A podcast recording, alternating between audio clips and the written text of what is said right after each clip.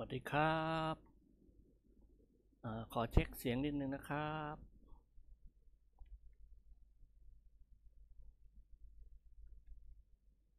เสียงเป็นไงบ้างครับ ชัดเจนดีไหมครับ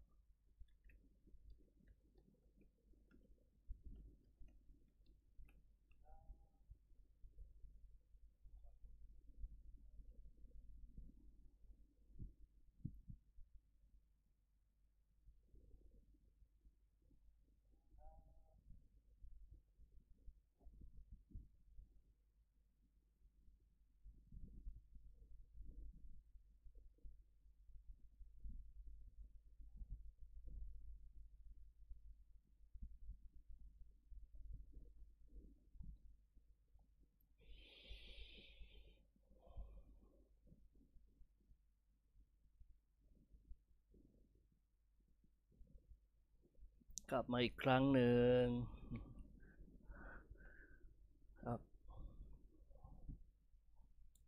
สวัสดีเพื่อนๆที่เข้ามารับฟังรับชมนะครับ กลับมาอีกแล้ว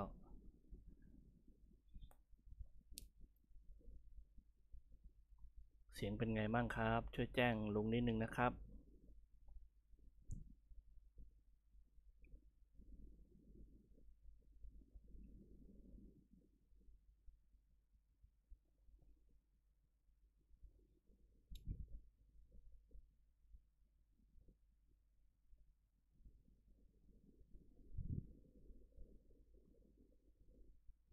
มาก่อนเวลานิดหน่อย มาขอมาเช็คเสียงก่อน เสียงโอเคนะครับ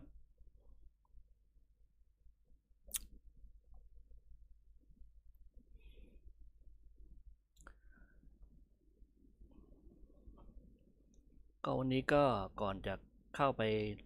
อ่าน ภาคเสียงให้ฟังมีเรื่องบางเรื่องที่ อยากจะมา คุยกับเพื่อนๆว่าทำความเข้าใจกันว่ามันเป็นยังไงนะครับ คือที่ที่ลุงมาอ่านมาไลฟ์สดเนี่ยมาพากเสียงไลฟ์สดเนี่ยฮะเพราะ หรือการที่ลุงมาเอาเอาเรื่องพลนิกรกิมหงนมาอ่านให้ฟังเนี่ยมันเป็นเพราะความชอบของลุง เป็นจุดแรกนะครับ ราะว่าสมัยสมัยลุง สมัยลุงเนี่ย มันพวกโทรทัศน์อะไรเนี่ยมันไม่ค่อยมันไม่ค่อย มันยังไม่มีเครื่องมือสื่อสารอะไรมากนะฮะหนังสือเนี่ยมันก็เป็นเป็นเพื่อนคู่กายนะครับ คือ ลุงก็โตมากับมันนะเริ่มอ่านมันตั้งแต่อายุสิบสิบเอ็ดสิบสองที่บ้าน มีหนังสือเก่าเยอะมากขุนช้างขุนแผน เพชรพระอุมาอะไร เยอะมากนะที่บ้าน คนนิกรกิมหงวนก็เป็นจุดเริ่มต้นที่ลุงอ่านหนังสือนะครับ คราวนี้ คือได้ได้ไป ได้ไปอ่านการแสดงความคิดเห็นของเพื่อนๆที่เข้ามาก็ขอบคุณทุกคนนะครับที่มีการแสดงความคิดเห็นกลับกลับมากับลุงนะครับ คือบางคนก็ชอบ บางคนก็ไม่ชอบ บางคนก็ชอบเสียงคนนี้ บางคนก็ไม่ชอบเสียงคนนี้อะไรเงี้ย คือก็เข้าใจนะครับว่า ว่าบางทีเราเราเราคิดภาพของตัวละครในนี้ไว้อะเป็นแบบหนึ่ง ซึ่งแต่ละคนมันมีภาพของตัวละครไม่เหมือนกันนะครับ บางคนก็มีภาพของพลนิกรกิมหงวน ดรดิเลกเป็นอีกแบบหนึง่ง แต่ส่วนใหญ่เราเราต้องเราต้องเข้าใจก่อนว่าจุดเริ่มต้นของมันคือ มันเป็นนิยายนะครับ มันไม่ใช่เรื่องจริง เพราะฉะนั้นตัวละครทุกตัวก็คือเป็นนิยายนะครับ มันไม่ใช่เรื่องจริงที่แบบพลต้องเป็นอย่างนี้นิกรต้องเป็นอย่างนี้กิมหงวนต้องเป็นอย่างนี้ มันอยู่ที่จินตนาการของของแต่ละคนที่แบบสร้างมันขึ้นมานะครับ เพราะฉะนั้นบางบางคนก็อาจจะไม่ไม่รู้สึกขัดใจกับเสียงที่ลุงพากย์ แต่การที่การที่ลุงตั้งใจจะพากย์เสียงของตัวละครขึ้นมาเนี่ย เพราะจุดเริ่มต้นก็คือ พยายามหา character ที่มันแตกต่างกัน ไม่ไม่งั้นเวลาพากย์เสียงมันจะคล้ายกันหมดนะคือลุงก็พยายามหา character ลุงก็พยายามสร้างตัวละครของลุงขึ้นมาในสมอง โดยจริงแล้วเอาจริง ๆ เลยตัวละครของลุงเนี่ยคือคือเพื่อนเก่าของลุงตั้งสมัยเรียนมัธยมนะครับ แต่ละคนก็มีบุคลิกแบบที่ลุงคิดว่าเอ้ยนี่แหละพลนี่แหละนิกรไอ้นี่แหละกิมหงวนอะไรเงี้ย โดยเฉพาะกิมหงวนนี่มีปัญหาเยอะนะครับ แต่ละผม คือลุงลุงไม่ได้ว่านะครับว่าแบบไม่ได้เอาเรื่องนี้มาว่าว่าคนที่วิพากษ์วิจารณ์นะ เพราะว่าอันนี้มันลุงเข้าใจว่ามันเป็นมันเป็นความทรงจำของแต่ละคนน่ะ ที่เขามองเวลาเขาอ่านหนังสือ อ่านพลนิกรกิมหนวน แล้วเขาคิดว่าพลนิกรกิมหนวนต้องเป็นแบบนั้นแบบนี้ ซึ่งมันอาจจะไม่ตรงกับตัวละครที่ลุงคิด อันนี้เราเราไม่ว่ากันนะครับ แต่แต่แต่จุดเริ่มต้นหรือที่มาที่ไปของลุงลุงก็มีแบบแบบตัวละครของลุง ซึ่งถ้ามันตรงใจกับกับผู้ฟังมันก็ถือเป็นสิ่งที่ดี แต่ถ้าไม่ตรงใจมันก็ไม่ใช่เรื่องเสียหายนะครับ ก็ลุงอยากทำความเข้าใจไว้ เพราะว่า ไม่งั้นเดี๋ยวมันจะกลายเป็นเรื่องใหญ่ คือลุงมาภาค ลุงมาภาคเนี่ยเพราะลุงต้องการให้ทุกคนแบบมีความสุขเนาะสนุกสนานไปกับมัน สนุกสนานไปกับเรื่องราวของมันนะครับ ลุงไม่ได้ต้องการให้มันแบบอะไรอะไรผิดอะไรถูกอะไรอย่างนี้ เพราะว่ามันเป็นมันเป็นมันเป็นนิยายเนาะคือทุกคนก็มีสิทธิ์ที่จะคิดหรือว่าสร้างตัวละครตัวเองก็ลุงขอคำความเข้าใจก่อน ถ้าเผื่อว่าบางสิ่งบางอย่างเนี่ย ลุงภาคหรือลุงพูดไปแล้วมันมันไม่ได้ตรงใจกับสิ่งที่คุณคิดก็ลุงก็ต้องขออภัยว่ามันเป็นจินตนาการของลุงนะครับ ลุงก็ต้องสร้างจินตนาการขึ้นมานะครับ คืออันนี้ คือถ้าเพื่อนๆเห็นด้วยหรือไม่เห็นด้วยไงก็พิมพ์หรือ แสดงความคิดเห็นกันมาได้นี่คือความคิดที่ลุงคิดเริ่มต้นที่จะทำนะครับ เป็นเพราะความชอบแล้วมันก็เป็นจินตนาการที่เราสร้างขึ้นมาเพราะ มันไม่มีตัวละคร มันไม่มีคนจริงๆหรอกครับคนที่ก่อนกินก่อนมันคือตัวละครนะครับ ย้ำเราเราต้องทำความเข้าใจก่อนว่า เรากำลังเรากำลังรู้เรากำลังพูดถึงตัวละคร ซึ่งคนที่สร้างภาพมันจริง ๆ ที่อย่างปออินทรปาริสเขาก็มีตัวละครของเขาเขาถึงได้สร้างภาพพลนิกรกิมหงวนออกมา ซึ่งเราก็ไม่รู้หรอกว่าพลนิกรกิมหงวนใน ในจุดเริ่มต้นของความคิดของปออินทรปาริสอะคือแบบไหน บางคนก็มีปัญหาเรื่องว่า กิมหงวนพูดไทยไม่ชัด บางคนก็บอกพูดชัดอะไรเงี้ย คือ ผมเข้าใจนะครับว่าทุกคนก็หักล้างกันด้วยเหตุผลแหละ แต่ แต่เราต้องยอมรับก่อนว่าเหตุผลนี่เป็นเหตุผลส่วนตัวนะครับ เพราะทุกอย่างมันมันไม่มีเหตุผลอะไรเลยด้วยซ้ำเพราะว่าคนหนึ่งก็คิดแบบหนึ่งคนหนึ่งก็คิดแบบหนึ่งกิมหงวนของคุณ หรือพลนิกรของคุณก็อาจจะไม่ตรงกับกิมหงวนหรือพลนิกรของอีกคนก็ได้ มันไม่ใช่ความผิดนะฮะ อันนี้ อยากมาพูดให้เพื่อนๆฟังคือ คือผมก็พยายามปรับปรุงนั่นแหละ แต่ว่าที่ผมทำเพราะว่าต้องการจะแยกแยะในการพากเสียงอะ่ะ ไม่ให้มันซ้ำกันเท่านั้นเองแต่ความหมายผมได้พยายามพลต้องเป็นเสียงแบบนี้ นิกรต้องเป็นเสียงแบบนี้ เจ้าคุณบัณฑิตเป็นเสียงแบบนี้บางทีมันก็ยังซ้ำเลยว่าตัวละครมันเยอะ ก็ก็อยากมาบอกให้เพื่อนๆได้เข้าใจในสิ่งที่ลุงทำด้วย กลัวเดี๋ยวมันจะกลายเป็นเรื่องราวใหญ่โตนะครับ ก็ลุงก็ไม่ค่อยสบายใจเนาะก็เลยมาเนี่ยมามาพูดให้เพื่อนๆฟังว่า อืมถ้าฟังให้มันเป็นเรื่องเพลิดเพลินดีกว่า ฟังเรื่องราว ฟัง ฟังความตลกความสนุกสนานที่มันเกิดขึ้นดีกว่านะครับ อย่าไป อย่าไปพยายามยึดติดกับความถูกต้องหรืออะไร หรือข้อมูลข่าวสารที่เรามีอยู่เพราะว่ามันมันก็ล้วนแล้วแต่เป็น เป็นสิ่งที่สร้างขึ้นทั้งนั้นนะครับ มันไม่มีตัวตนจริงๆหรอก ไม่มีทางที่จะมาบอกได้เลยว่าพลนิกรกิมหงวนตัวตนจริง ๆเขาเป็นยังไง เพราะมันคือนิยาย มันเป็นตัวละครนะครับ อันนี้ก็ไม่สบายใจขอบ่นยาวนิดนึง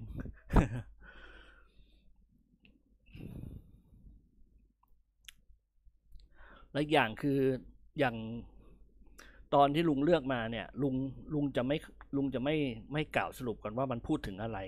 เพราะว่าเหมือนกับหยิบหนังสือมาอ่านเลยอะแล้วก็อ่านให้ฟังเลยบางทีลุงยังไม่รู้เลยมันพูดถึงเรื่องอะไร เพราะว่าลุงไม่อยากไม่อยากจะไปรู้ก่อน คือเอามาอ่านกันตรงเนี้ยให้เพื่อนๆได้ฟังได้ชมกันเนี่ยแล้วก็เดี๋ยวตอนท้ายแล้วก็มาสรุปกันหน่อยว่า เออมันเป็นยังไงนะครับเอาละครับบ่นยาวละเป็นคนแก่ จะหกสิบแล้ว รู้สึกไม่ค่อยสบายใจก็เลยมาพูดกับเพื่อนก่อนนะครับ แต่ลุงลุงก็ตอบแสดงความคิดเห็นไปนะครับ ก็ ก็ถ้ามันรุนแรงไปหรืออะไรก็ขออภัยเพื่อนๆทุกคนไว้ด้วย เพราะว่าไม่ได้มีเจตนาอะไรงั้นเพียงแต่ว่า ไม่อยากให้ไปซีเรียสกับกับส่วนประกอบเล็กๆน้อยๆอันนี้ เพราะลุงที่ลุงภาคเสียงก็เพราะว่า ต้องการให้มันมีอัธรสขึ้นอะ ไม่ใช่แบบว่ามาอ่านอ่านหนังสือให้ฟังมันก็ เหมือนอย่างที่เขาทำกันมันก็มันก็ดีนะครับ แต่ว่าลุงไม่ชอบแบบนั้น ลุงชอบแบบภาคเสียงให้มันสนุกสนานขึ้น เป็นเพิ่มอัตรสขึ้นอะไรเงี้ย ลุงก็เลยทำแบบนี้นะครับ มันอาจจะอาจจะไม่ได้ดีร้อยเปอร์เซ็นต์หรอกเพราะว่าลุงก็ไม่ใช่มืออาชีพเนาะลุงก็แค่อยากทำอะเป็นคนที่อยากทำแค่นั้นเอง ก็ติชมกันได้ถ้ามันปรับปรุงปรับปรุงได้ลุงก็จะปรับปรุงให้มันดีขึ้นนะครับ แต่ลุงไม่ใช่มืออาชีพนะครับ ย้ำลุงแค่เป็นเป็นคนที่ชอบแค่นั้นเอง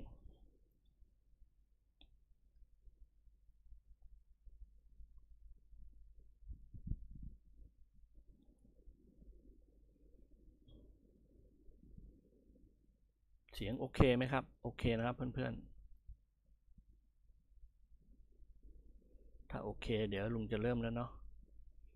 ตอนนี้มันมีชื่อตอนที่ว่าพลานใหญ่นะครับ เช็คเช็คดูแล้วก็ค่อนข้างยาวนิดนึง แต่ว่าเดี๋ยวลุงจะค่อยๆไล่อ่านไป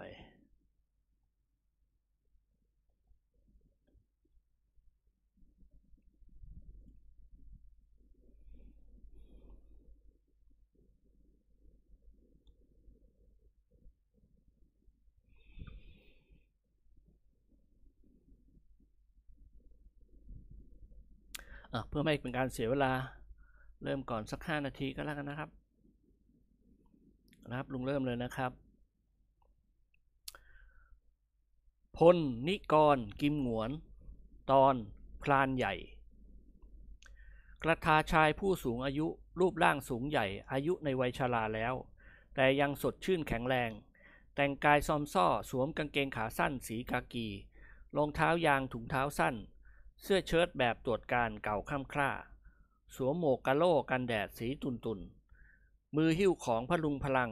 มีเขากวางอย่างสวยงามสองอัน และฉลอมอีกหนึ่งฉลอม ชายผู้นี้กำลังเดินเข้ามาในบ้านพัชราพรในตอนสายวันหนึ่ง ซึ่งเป็นวันอาทิตย์ ท่านคือพลตรีพระยากำแหงศักดาเดชอดีตผู้บัญชาการฐานบกในสมัยสมบูรณาญาสิทธิราช และเป็นเพื่อนรักเพื่อนเกลอของเจ้าคุณปัจจนึก คบกันมาตั้งแต่หนุ่มแน่น หลังจากเจ้าคุณกำแหงถูกปลดเกษียณอายุรับพระราชทานเบี้ยบำนาญ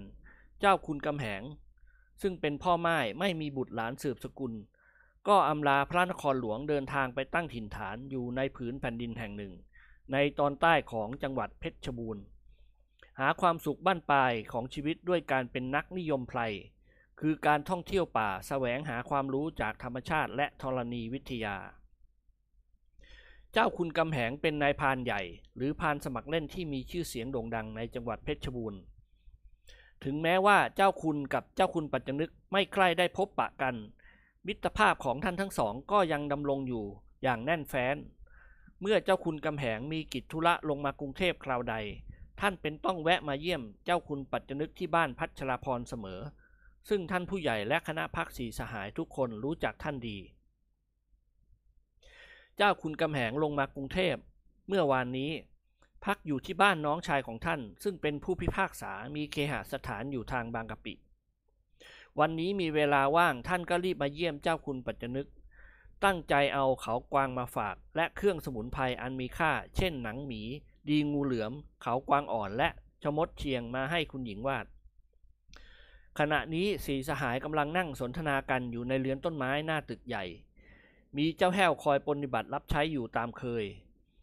เจ้าคุณกำแหงเดินตรงเข้ามาหยุดยืนหน้าเรือนต้นไม้ และมองดูคณะพรรคสี่สหาย ท่านเจ้าคุณจำพล นิกรกิมหงวนด็อกเตอร์ดิเลกได้ดี แต่สี่สหายจำท่านไม่ได้ เพราะเป็นเวลาเกือบห้าปีแล้วที่ไม่ได้พบกัน และเจ้าคุณกำแหงได้ไว้หนวดเครารุงรังทำให้หน้าเปลี่ยนแปลงไปอาเสี่ยหันมามองดูท่านเจ้าคุณกำแหงโดยบังเอิญ แล้วเขาก็พยักหน้ากับนิกรเฮ้ยตาลุงนั่นถ้าแกจะมาเรี่ยไรทอดผ้าป่าผีตายโหงกระมังเว้ยคราวนี้พลนิกรกิมหงวนและด็อกเตอร์ดิเลกกับเจ้าแห้ว ต่างหันไปมองดูเจ้าคุณกำแหงเป็นตาเดียว เจ้าแห้วรีบลุกขึ้นเดินเข้าไปหา แล้วพูดกับเจ้าคุณกำแหงอย่างยิงยะโส เพราะไม่ทราบว่าท่านเป็นใคร เออ มาหาใคร มีธุระอะไรเนี่ย เจ้าคุณกำแหงอมยิ้ม เอ้ยแห้วพูดใจมันมีสัมมาคารวะหน่อยเถอะวะอ้า เจ้าแห้วอุทาน เดี๋ยวเขาเตะเขาให้เท่านั้นเอง มาขึ้นอายขึ้นอีมีชื่อ ลุงรู้จักชื่อฉันเหมือนกันเลยนี่ แทนที่จะโกรธ เจ้าคุณกำแหงกลับหัวเราะแล้วพูดเปรยๆ ไอ้คนกรุงเทพมันมักจะวัดกันด้วยเครื่องแต่งตัว ใครแต่งตัวซ้อมซ่อหน่อยก็มักจะดูถูกดูหมิ่นเหยียดหยาม แต่งตัวโกเก๋เป็นไอ้กุ้ยคารวะเลวเขาก็ยังนับถือ พูดจบท่านก็ยกฝ่ามือผลักหน้าเจ้าแห้ว แล้วเดินอาดอาดเข้ามาในเรือนต้นไม้ด็อกเตอร์ดิเลกทำหน้าชอบกล Hey what are you เจ้าคุณกำแหงอมยิ้ม เฮ้ยจำไม่ได้เลยหลานชายพลตรีพระยากำแหงศักดาเดชยังไงเล่า คราวนี้สี่สหายและเจ้าแห้วสะดุ้งเฮือกไปตามกัน พลนิกรกิมหงวนและด็อกเตอร์ดิเลก รีบยกมือไหว้ท่าน และมองดูท่านเจ้าคุณด้วยความนับถือ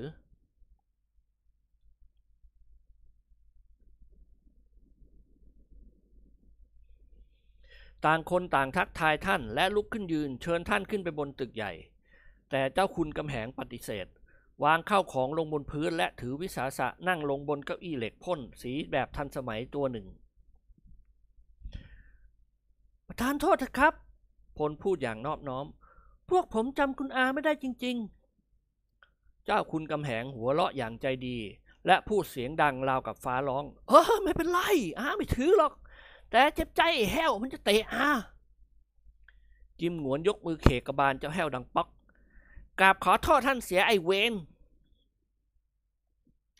เจ้าแห้วทำหน้ากระเรียกกระลาด คลานเข้ามากราบแทบเท้าเจ้าคุณกำแหง รับประทาน กระผมมีตาเหมือนตาตุ่ม รับประทานใต้เท้าแต่งตัวซอมซ้อไปหน่อยครับ กระผมก็เลยคิดว่าคนบ้านนอก ไอ้จังไร เจ้าคุณกำแหงด่า ถึงข้าจะแต่งตัวซอมซ้อลักษณะท่าทางของข้าใครๆก็รู้ว่าข้าเป็นเจ้าคุณพานทอง นิกรเห็นพ้องด้วยอาจริงครับ บุคลิกลักษณะของคุณอาสง่างามนัก คิ้วก็คิ้วมังกร จมูกสิงโต ปากก็กว้างเหมือนม้าเทพ เจ้าคุณกำแหงกลืนน้ำลายเอื้อก พอพอพอไม่ต้องวิจารณ์ ยังไงสบายกันดีเหรอเมียเมียแกไปไหนกันหมดล่ะ นิกรยิ้มแก้มตุยอ่าเมียเมียของพวกผมไปเที่ยวบางปูนครับ หมู่นี้เขาแก่เต้นรำกันหน่อย เออจริงสินะอาอยู่ป่าอาก็รู้ว่า ผู้หญิงสมัยปรมาณูเขาชอบลีลาดกันลำบ่าแซมบ่ากัวราชา แมมโบจัมโป แล้วก็ท้องโต พูดจบเจ้าคุณก็หัวเราะลั่น นายพัชราพรทำหน้าฉงน เอออะไรกันครับคุณอา ท้องโตเต้นยังไงล่ะครับอ๋อท้องโตนั่นเหรอ ก็ท้องโตยังไงล่ะ คราวนี้สี่สหายหัวเราะคลืนพลเรียนให้ท่านทราบว่าเจ้าคุณประสิทธิ์ และคุณหญิงวาดไปดูการเลหลังของบริษัทหลวงรักษา ส่วนเจ้าคุณปัจจนึกพักผ่อนอยู่บนตึก แล้วพลก็ใช้ให้เจ้าแห้วไปเรียนให้เจ้าคุณปัจจนึกทราบว่า เจ้าคุณกำแหงมาหา สั่งเจ้าแห้วให้บอกละม่อมรีบจับจัดเครื่องดื่มและบุหรี่มาต้อนรับท่าน ต่อจากนั้นสี่สหายก็สนทนาไต่ถามทุกข์สุขของท่านเจ้าคุณกำแหง ท่านเจ้าคุณคุยจ้อ ถือเสียว่าพลนิกรกิมหงวนและด็อกเตอร์ดิเลกเป็นลูกเป็นหลานของท่าน คุณอาลงมาธุระหรือลงมาเที่ยวครับ พลถามนอบน้อมอาน่ะเหรอไอเรื่องเที่ยวนะอาหมดอะไรตายอยากเสียแล้ว ความสุขของอาอยู่ในป่าดง อาลงมาคราวนี้ก็ตั้งใจมาซื้อกระสุนปืน ยารักษาโรคและเครื่องใช้ในการเดินป่าเท่าที่จำเป็นต้องมีต้องใช้ อาทิตย์หน้าต้นเดือนกุมภานี่อาจะออกล่าสัตว์เป็นการใหญ่เพราะป่าแห้งแล้งโรคภัยไข้เจ็บไม่ใค่อยมี บางทีจะถือโอกาสค้นหาสุสานช้างด้วย สุสานช้าง อาเสียคลาง มังเป็นยังไงครับคุณอา ก็ที่ตายของช้างน่ะสิ เจ้าเคยดูหนังเรื่องทาสานหรือเปล่าล่ะ เสียงหวนขมวดคิ้วย่น อ่า เคยครับ สุสานช้างหมายความว่าช้างไปตายรวมกันที่นั่นใช่ไหมครับ เออ ถูกละมีชาวป่าคนหนึ่งเขารู้ว่า สุสานช้างอยู่ในหุบเขาแห่งหนึ่ง เขารับอาสาจะพาไป ถ้าหากว่าพบสุสานช้างมันก็หมายถึงความเป็นเศรษฐี ที่อาจจะได้เงินจากการขายงาช้างหลายร้อยคู่ นิกรพูดเสริมขึ้น ป่าทั้งบ้านคุณอามีสัตว์ป่าชุกชมหรือครับ โอ้ย ไม่มีป่าแห่งไหนในประเทศไทยอีกแล้ว ที่จะมีสัตว์มากมายเหมือนกับป่าวังชมพู ซึ่งมีอาณาเขตติดต่อกับดงพญาเย็น กินไปถึงลมสักเลยขอนแก่นชัยภูมินครราชสีมาสระบุรีและขึ้นไปทางพิจิตรพิษณุโลกก็ได้ รวมหลายจังหวัดด้วยกัน ไม่เคยมีมนุษย์คนใดสำรวจป่าทึบเหล่านี้ได้ทั่วถึง เจ้าจะยิ่งอะไรล่ะหลานชาย นับตั้งแต่เสือลายผาดกรเสือดาว เสือเหลือง เสือดำ ช้างป่าก็มีมากมายเป็นโขงโขงกระทิงอีแก่งสมันกวางสารพัด ปีหนึ่งหนึ่งอายิงสัตว์ป่าไม่ต่ำกว่าร้อยตัวด็อกเตอร์ดิเลกยิ้มแห้งๆอ้อไม่กลัวบาปหรือครับ เจ้าคุณกำแหงสั่นศีรษะ บาปกรรมมันมีที่ไหนไอ้หลานชาย มันเกิดมาเป็นสัตว์มันก็ต้องให้เราล่า สมัยนี้คนด้วยกันยังฆ่าฟันกันนี่นะ all right all right แต่ผมยิงสัตว์ป่าไม่ลงหรอกครับ เวทนามัน มันอยู่ถึงในป่าดงพงไพร มนุษย์ติดตามไปสังหารผลาญชีวิต เจ้าคุณกำแหงว่า เจ้าอย่าลืมว่าโลก เราอยู่ในการเบียดเบียนข่มเหงซึ่งกันและกัน คนมีอำนาจวาสนาก็ใช้อำนาจทำข่มเหงคนยากคนจน คนที่มีกำลังมากกว่าก็รังแกคนที่อ่อนแอกว่าปลาใหญ่กินปลาเล็ก สัตว์ใหญ่กินสัตว์เล็ก ความเมตตากรุณาเจ้าจะไปเอาจากไหนในสมัยยุคทิมินเช่นนี้ พลหัวเราะเบาๆอ๋อจริงครับ ทุกคนจะต้องระมัดระมัดระวังรักษาตัวเอง อันตรายมีอยู่รอบข้าง ผมว่ามนุษย์กับสัตว์ไม่แตกต่างกันเท่าไหร่เลย อย่างผมอาจจะถูกยิงเมื่อไหร่ก็ได้ ถ้าหากว่าผมไปทำให้ใครเขาไม่พอใจเพียงเล็กน้อย สวัสดิภาพของมนุษย์หลัง สงครามหาได้ยากเต็มทน ข้ามคืนออกจากบ้านก็ถูกจี้ อยู่ในบ้านก็อาจจะถูกปล้น เจ้าคุณกำแหงอมยิ้ม แต่ถ้าเจ้าไปอยู่วังชมพู เจ้าจะมีความสุขที่สุด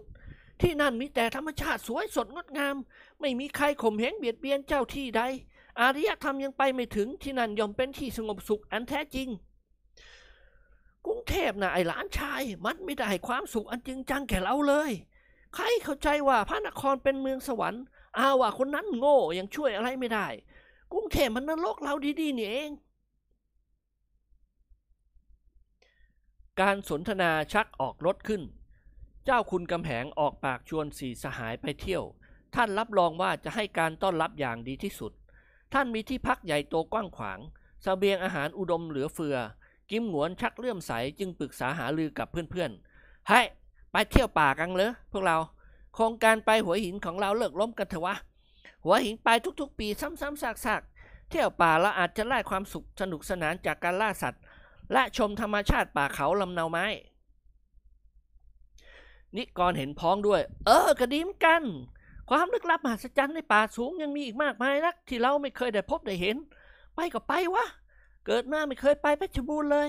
กันอยากได้นอนแรดเอามาไว้ทำยาเวลาถูกเมียกระทืบเขาว่าแก้ช้ำในดีนัก กิมหงวนยิ้มแป้น กันอยากยิงเสือโว้ย เอาหัวกะโหลกมาทำที่เขียบุหรี่ เอาหนังมาฟอกปูห้องรับแขกบ้านเราก็ดี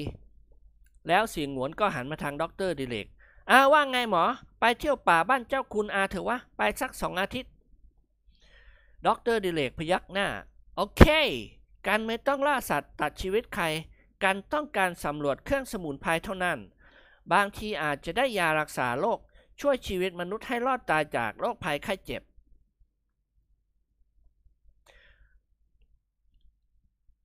เจ้าคุณกำแหงว่า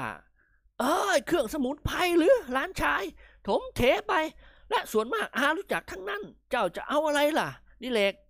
เทียนดำมหาหิง ว่าน้ำดีปรีคำฝอยเทียนขาว หัดสกุลเทศพญามือ เกลือสินเทาข่าวเย็นเหนือข่าวเย็นใต้ เหล่านี้ล้วนแต่สมุนไพรอันมีค่า เอาเกวียนขึ้นมากี่เล่มก็ได้ เอาไรเอาไรตกลงครับ ผมและพวกเราขอติดตามคุณอาไปเพชรบูรณ์ด้วย เรื่องป่าผมมีความชำนาญพอใช้ได้ ผมเคยท่องป่าหลายครั้งแล้วครับ แต่ผมคิดว่าป่าในเมืองไทยสู้ป่าในอินเดียไม่ได้ เจ้าคุณกำแหงทำหน้าตื่นตื่นๆเออ เห็นจะจริง ประเทศอินเดียมีเทือกเขาหิมาลัย มีป่าใหญ่โตมาก แกเคยไปเที่ยวเหรอ ครับด็อกเตอร์ดิเรกตอบอย่างภาคภูมิ ครั้งหนึ่งผมเคยตามเสด็จท่านมหาราชาจันทรกุมาร ออกล่าสิงโตเบื้องหลังเขาหิมาลัย ท่านเจ้าคุณชักออกรถ เออแล้วยังไงหลานชาย ดิเลกว่าทีแรกเราออกล่าสิงโตครับ แต่พอสิงโตเข้าเราก็เป็นฝ่ายถูกมันล่า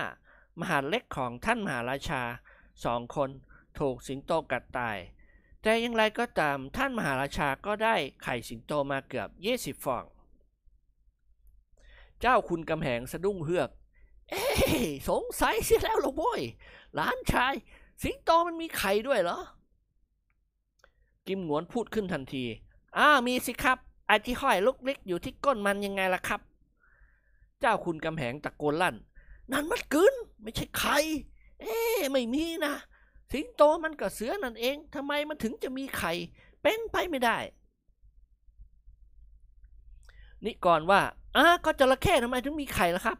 เมื่อจระเข้มีไข่ได้ สิงโตมันก็ไข่ได้ เช่นเดียวกัน ไข่สิงโตลูกโตกับไข่นกกระจอกเทศนิดหน่อยครับเฮ้ยเลวไหลหลานชายก่อนที่ใครจะพูดว่ากันอะไรอีก เสียงเจ้าคุณปัจจนึกก็อุทานขึ้นดัง ๆ ที่หน้าเรือนต้นไม้ ไอ้เทียบ เจ้าคุณกำแหงซึ่งมีนามเดิมว่าเทียบสะดุ้งเฮือกเหมือนถูกเข็มแทง หันขวับมาทางหน้าเรือนต้นไม้ แล้วรีบผุนผันลุกขึ้นยืน ไอ้อูดต่างฝ่ายต่างวิ่งเข้ามาสวมกอดกันด้วยความรัก ถึงแม้ไม่ได้พบกันนาน มิตรภาพของท่านผู้ใหญ่ทั้งสองก็หาจืดจางลงไม่ เจ้าคุณกำแหงจับกับเจ้าคุณปัจจนึกรักกันเหมือนกับพี่น้อง คบกันมาตั้งแต่เป็นเด็กวัดร่วมอาจารย์เดียวกัน ต่างคนต่างเรียกชื่อเดิมกันเสมอ เวลาเมาขึ้นมาก็ถึงกับด่ากันเหมือนเด็กๆ บางที่ก็เตะถีบกัน เจ้าคุณกำแหงยกมือลูบศีรษะเจ้าคุณปัจจนึกเบาๆ เกือบห้าปีแลวเว้ยอูดที่เราไม่ได้พบปะกัน บ้าเห็นหน้าแกแล้วดีใจจนแทบจะพูดอะไรไม่ได้ เจ้าคุณปัจจนึกหัวเราะ เออ กันก็นึกว่าแกไตหาใช่แล้ว ข่าวข้าวเงียบกิบไปเลย ยังไง เทียบสบายดีเหรอ ขอบใจสบายดี เออแน่มาเที่ยวนี้รู้สึกว่ากับบานแกแดงแจ๋ขึ้นอีกเป็นกอง สีสหายหัวเลาะลั่น เจ้าคุณปัจจนึกแยกเขี้ยวมองดูเพื่อนเกินของท่านอย่างเคืองๆ เฮ้ยถ้ารักจะเป็นเพื่อนกันต่อไปแล้วก็ อย่าพูดถึงพูดพิงถึงกระบาลกันหน่อยแล้ววะ นิกรพูดเสริมขึ้นอะคุณพ่อทันใจน้อยครับ เรื่องศีรษะของท่านใครเอ่ยถึงไม่ได้เลย ร้านเลี่ยนเตียนโล่งพูดอะไรไม่ได้ทั้งนั้น เจ้าคุณปัจจนึกหันขวับมาทางลูกเขยจอมทะเลนของท่าน เออ มึงไม่ต้องเสือก นิกรอมยิ้มสองเจ้าคุณต่างนั่งลงบนเก้าอี้เหล็กคนละตัวในเวลาเดียวกัน เจ้าแห้วกับสาวใช้คนหนึ่งก็ถือถาดใส่เครื่องดื่มและบุหรี่ เดินเข้ามาในเรือนต้นไม้ เมื่อวางเข้าของลงบนโต๊ะเรียบร้อยแล้ว สาวใช้ก็กลับออกไป ส่วนเจ้าแห้วสุดตัวนั่งพับเพียบบนพื้น เจ้าคุณปัจจนึกกับเจ้าคุณกังแหง ต่างสนทนาไต่ถามทุกสุขของกันและกันตามธรรมเนียมแล้ว เจ้าคุณกำแหงก็หยิบเขากวางคู่งามขึ้นมาวางบนโต๊ะเออ นี่ของฝากที่กันเอามาฝากแกอุด พูดพลางแก้กระดาษหนังสือพิมพ์ที่ห่อกระโหลกศีรษะวางออกไม่เลวเว้ยเทียบ กวางตัวนี้ก็ยิงได้เหรอ ถูกแล้ว เป็นกวางขนาดใหญ่มาก แต่เขามันย่อมไปหน่อยกันยิงได้กลางป่าหลังบ้านกันนั่นเอง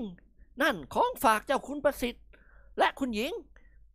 มีของป่าดีๆ หลายอย่างล้วนแต่มีค่า เสียดายเหลือเกินที่ไม่ได้พบท่าน แต่ไม่เป็นไร กันยังอยู่กรุงเทพอีกหลายวัน วันหลังกันจะมาเยี่ยมท่านไหม เจ้าคุณปัจจนึกพิจารณาดูเขากวางด้วยความพอใจ แล้วหันมาพูดกับเจ้าแห้ว เฮ้ย เอ็งจัดการเอาไปติดไว้ในห้องข่านะไอ้แห้ว ครับ รับประทานกวางตัวผู้ตัวตัวผู้หรือตัวเมียครับ เจ้าคุณปัจจนึกขมวดคิ้วย่น ไม่ใช่เรื่องที่เอ็งจะต้องถามเลย จริงครับ เจ้าแห้วพูดเสียงอ่อยความเงียบเกิดขึ้นชั่วขณะ เจ้าคุณกำแหงบอกเจ้าคุณปัจจนึกว่าสีสหายจะติดตามท่านไปเพชรบูรณ์ เพื่อล่องป่าวังชมพูทำการล่าสัตว์และค้นหาสุสานช้าง แล้วท่านก็ออกปากชวนเจ้าคุณปัจจนึก เฮ้ย ลองไปเที่ยวบ้านกันสักทีเถอะไอ้อุดและแกจะได้รับความสุขอย่างน่าประหลาด กันเคยจดหมายมาชวนแกหลายครั้งแล้วเมื่อก่อนเนี่ย รู้สึกว่าแกไม่ใครจะเลื่อมใสในเรื่องเที่ยวป่าเลย หัดเป็นนักนิยมไพ่บ้างชิวะ เจ้าคุณปัจจนึกหัวเราะ นักนิยมไพรก็คือนักล่าสัตว์นั่นเอง ถูกละ เจ้าคุณปัจจนึกส่งแก้วน้ำผลส้ม ให้เพื่อนเกินของท่านแล้วกล่าวว่า ความสุขสำราญของนักล่าสัตว์เกิดขึ้นจากเลือดเนื้อและชีวิตของสัตว์ป่าทั้งหลายเออความสุขอย่างเงี้ยกันไม่เคยชอบ แต่กันชอบเที่ยวป่า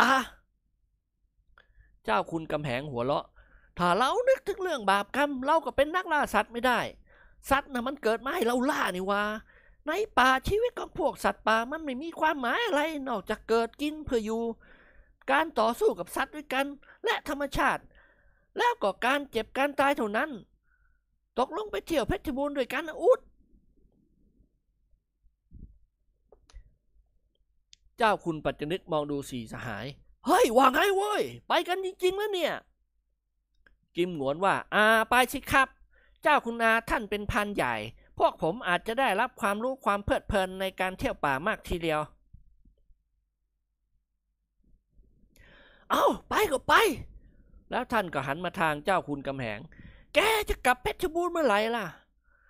เออ ตั้งใจจะกลับวันเสาร์นี้แหละอ้าวแล้วแกพักอยู่ที่บ้านหลวงที่ติสาอย่างนั้นเหรอ เออ ถูกแล้ว เฮ้ย มาพักอยู่กับกันที่นี่ทว่าไอ้เทียบ ระหว่างนี้เราจะได้ร่วมกันเที่ยว ด้วยกัน นานๆ เราจะพบกันสักครั้ง นิกรว่า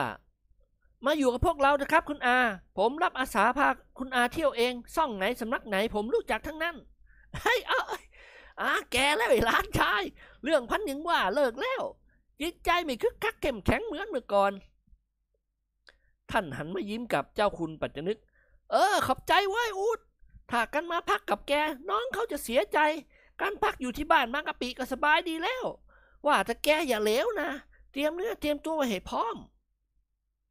กันจะพาแกกับหลานชายเที่ยวป่าวังชมพูให้ทั่วทีเดียว รับรองว่าสนุกแน่ เออน่ากันไปแน่นอน นึกว่าไปพักผ่อนตากอากาศ ขณะนี้กรุงเทพร้อนอบอ้าวเหลือเกิน ร้อนจนพวกคนมีเงินทนไม่ไหวต้องเพ่นไปหัวหิน บางแสนหรือหรือศรีราชา ที่มีเงินมากหน่อยก็เพ่นไปถึงสงขลาหรือปีนัง ครั้นแล้วสี่สหายก็สนทนาแต่ถามถึงเรื่องราวต่างๆ ในป่าสูง จากท่านเจ้าคุณพรานใหญ่ เจ้าคุณก็เล่าให้ฟังอย่างสนุกสนาน ท่านเคยเผชิญกับเสือลายพาดกรในระยะเผาขน เคยวิ่งหนีช้างป่าโขลงใหญ่ เรื่องที่ท่านเล่าจริงบ้างโกหกบ้างทำให้ผู้ฟังได้รับความสนุกสนานยิ่งขึ้น เจ้าแห้วคลานเข้ามาเอื้อมมือเขี่ยขาเจ้าคุณปัจจนึก เออท่านครับ เจ้าคุณปัจจนึกมองดูอย่างเคืองๆ อะไรของมึงวะ เสือกมาเขี่ยขาข้าทำไม เจ้าแห้วยกมือไหว้ปลกปลกรับประทานให้ผมไปด้วยนะครับ ท่านเจ้าคุณอดหัวเราะไม่ได้ แกเป็นคนสำคัญยิ่งจำเป็นอยู่เองที่พวกเราจะต้องเอาแกติดตามไปด้วย ทุกคนทุกแห่งไม่เราจะได้ใช้ใคร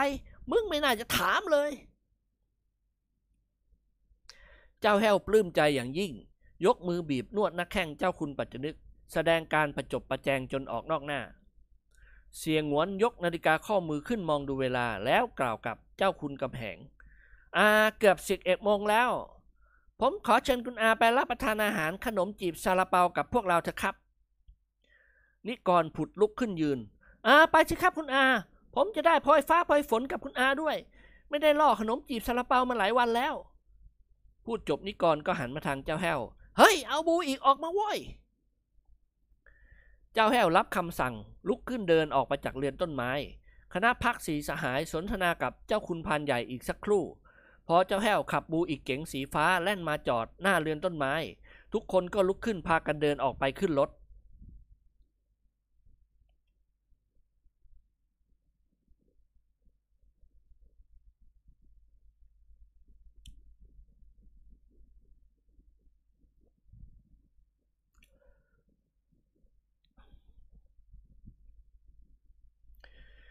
ในวันเสาร์นั้นเอง โดยขบวนรถเร็ว กรุงเทพพิษณุโลกสีสหายกับเจ้าคุณปัจจนึกและเจ้าแห้ว ได้เดินทางติดตามเจ้าคุณกำแหง มุ่งตรงมาจังหวัดเพชรบูรณ์ในฐานะที่เป็นนักล่าสัตว์เมเจอร์ การล่องป่าครั้งนี้มีข้าวของสัมภาระลุงลังตามเคย ลังต่างๆหลายลังอยู่ในรถบรรทุกสัมภาระ มีปืน กระสุนปืน เครื่องใช้ไม้สอย ในการเดินป่าอีกหลายอย่างสเสบียงกลางยารักษาโรคและเหล้า รถไฟถึงสถานีตะพานหิน 18 นาฬิกาเศษ เจ้าคุณกำแหงพาคณะพักสีสหายไปพักผ่อนที่บ้านพักพวกของท่าน ซึ่งอยู่ในตลาดตะพานหินนั่นเอง พอรุ่งขึ้นก็ออกเดินทางโดยรถบัสซึ่งเช่าพิเศษจากตะพานหินไปวังชมพู ในที่สุดนักล่าสัตว์เดรัจฉานก็มาถึงถิ่นฐานของท่านเจ้าคุณอดีตผู้บัญชาการทหารบก บ้านป่าของเจ้าคุณกำแหงอยู่ในเขตป่าโปร่งห่างไกลจากชุมนุมชน เจ้าคุณกำแหงได้ปลูกบ้านมังกะโลชั้นเดียว ซึ่งเป็นที่พักของท่าน ใหญ่โตกว้างขวางมาก หลังมังกะโลเป็นไร่พืชผักต่างๆ มีสัตว์เลี้ยงเป็ดไก่หลายชนิด มีสวนสัตว์น้อยๆ ที่เจ้าคุณขังสัตว์ป่าเลี้ยงไว้ดูเล่นมากมาย นกยูงกวางกระจง ลูกเสือดาว เม่น ลิงและชะนี บ้านของท่านอยู่เชิงเขาลูกหนึ่ง ซึ่งมีทานน้ำไหลผ่านเขตบ้าน ทำให้เจ้าคุณกำแหงมีน้ำใช้ตลอดปี บริเวณเนื้อที่บ้านของท่านเจ้าคุณประมาณ 10 ไร่ ท่านเจ้าคุณมีกรรมกรและคนใช้ชายหญิงทั้งหมด ซึ่งเป็นบริวารของท่านเกือบ 30 คน จากพืชผักสวนครัวและสัตว์เลี้ยงตลอดจนปลาในบ่อทำให้เจ้าคุณกำแหงมีอาหารสดคาวเหลือเฟือ คณะพักสีสหายรู้สึกมีความสุขอย่างยิ่งเมื่อได้เห็นธรรมชาติอันสวยงาม ที่ใหม่และแปลกตาสำหรับเขา ในสมุดไดอารี่ของเจ้าคุณปัจจนึกท่านได้บันทึกไว้เป็นครั้งสุดท้ายว่าสิบสิบกุมภาเก้าห้าตื่นเช้าแปรงฟันเข้าส้วม ล้างหน้าอาบน้ำเปลี่ยนเครื่องแต่งตัวใหม่เรียบร้อยก่อนเจ็ดนาฬิกา หลังจากกินข้าวเช้าเรียบร้อยแล้ว เจ้าเทียบก็พาพวกเราออกเดินทางจากบ้านพักเข้าสู่ป่าสูงบ่ายชมหน้าไปทางทิศตะวันออกเฉียงเหนือ ขบวนเดินทางของเรามีเจ้าคุณกำแหง พวกเราอีกหกคน ลูกหาบสี่คน และพานผู้นำทางคนหนึ่ง รวมทั้งหมด 13 คนด้วยกัน เจ้าพวกลูกหาบแข็งแรงผิดมนุษย์ ตัวเล็กขาหลีบเหมือนอ้อย ขาไก่ท้องป่องหน้าซีดเซียว แต่หาบของที่มีน้ำหนักเกือบ 50 กิโล และเดินเก่งมาก เจ้าเทียบกะว่าวันนี้จะไปพักผ่อนที่ตำบลท่าตอน ซึ่งอยู่ลึกเข้าไปจากบ้านพักของเจ้าเทียบ 15 กิโลและวันลุ่งสู่ดงดิบทำการล่าสัตว์กันต่อไป ตอนสายวันจันทร์ท่ามกลางขุนเขาอันสลับซับซ้อนสูงตั้งงานเงื้อมเทียมเมฆแลละลิบเป็นแนวยาวติดต่อกันไปทั่วบริเวณป่าอันกว้างขวาง ท่ามกลางต้นไม้ใหญ่น้อยขึ้นปกคลุมมืดคลึ้ม จนกระทั่งบางแห่งแสงอาทิตย์ส่องลงมาไม่ถึง คณะพักสีสหายได้พากันเดินบุกป่าฝ่าดงไปตามคนนำทางและสนทนาสับพยอกหยอกล้อกันอย่างคลื้นเคง เสียงนกและลิงข้างร้องระงมไปทั่วป่า บางขณะก็สงบเงียบวังเวง ยอดเขาใหญ่ยังปกคลุมด้วยเมฆหมอกอันหนาทึบ เขาเล็กๆ บางลูกมีแต่ก้อนหินปาศจากต้นไม้มองดูสูงชะลูด ธรรมชาติสวยสดงดงามยิ่งนัก เจ้าคุณกำแหงเดินเคียงคู่กับเจ้าคุณปัจจนึก ตามหลังคนนำทาง เมื่อมาถึงที่ราบสูงบริเวณเชิงเขาเล็กๆ ลูกหนึ่ง เจ้าคุณกำแหงก็ร้องบอกคนนำทางของท่านไอ้ยงไว้หยุดพักที่นี่แหละ พวกเราพักสามสี่ชั่วโมงค่อยออกเดินทางต่อไป คนนำทางซึ่งเป็นพานป่าผู้เชี่ยวชาญ และเป็นหัวหน้าลูกหาบย่อตัวลง รับคำสั่งเจ้านายของเขาอย่างนอบน้อมครับผมประเดชพระคุณจะให้กางกระโจมที่พักด้วยไหมครับ เออกางกระโจมด้วยสิวะเผื่อใครเขาอยากนอนเล่นบ้าง เราอาจจะพักที่นี่ตลอดวันก็ได้ข้าจะพาเพื่อนและหลานๆของข้าออกล่ากทิ้งแถวนี้ เอ็งเตรียมที่พักเสร็จเรียบร้อยแล้วก็เริ่มหุงหาอาหารกลางวันได้เลย ครับผมใน 15 นาทีนั้นเองกระโจมหลังเล็กๆสามหลังก็ถูกกางขึ้น เจ้าคุณกำแหงเดินเข้ามาหาสีสหายกับเจ้าแห้วยังไงไอ้หล้านชายเมื่อยไหมพลยิ้มอ่อนโยนเฮ้ยก็พอดูได้ครับ เมื่อคืนผมนอนนี่ก็ตาย ผมรู้สึกว่าคุณอา แข็งแรงกว่าพวกผมมากไม่บ่นเลยว่าเมื่อย เจ้าคุณกำแหงหัวเราะ เฮ้ออาเคยใช่แล้วในเรื่องเดินป่า นี่แน่หลานชาย แถวเนี่ยมีกระทิงและอีแกงชุกชุมมาก ใครไม่เมื่อยก็ชวนลูกหาบออกซุ่มยิงกระทิงสิ เด็กของอาทุกคนคุ้นเคยกับป่าแถวนี้เป็นอย่างดีหรือใครจะอาบน้ำก็ไปที่ลำห้วยเชิงเขานั่น น้ำใสไหลเย็นมีดอกไม้ป่าเต็มไปหมดสี่สหายปรึกษาหารือกันด็อกเตอร์ดิเรกชวนเจ้าแห้วไปหาเครื่องสมุนไพรกับเขา พลกับเสี่ยหงวนชวนกันไปซุ่มยิงกระทิง นิกรคนเดียวไม่ยอมไปไหนบ่นว่าเมื่อย ขอเฝ้าที่พัก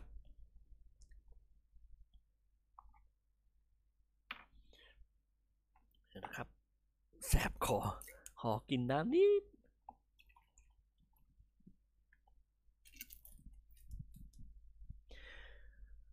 เจ้าคุณกำแหงกับเจ้าคุณปัจจนึก พากันแยกไปทางหนึ่ง นิกรนอนพักผ่อนอยู่ในกระโจมสักครู่ ก็รู้สึกร้อนจนทนไม่ไหว เหงื่อไหลโสมเนื่องจากอากาศในตอนกลางวันอบอ้าวผิดปกติ นายจอมทะเลนสวมเสื้อกล้ามนุ่งผ้าขาวม้าผืนเดียว เดินออกมาจากกระโจมหลังแรกตรงเข้ามาหานายยงพานป่าซึ่งเป็นผู้นำทาง เฮ้ยพี่ชาย ฉันอยากอาบน้ำฉันหน่อย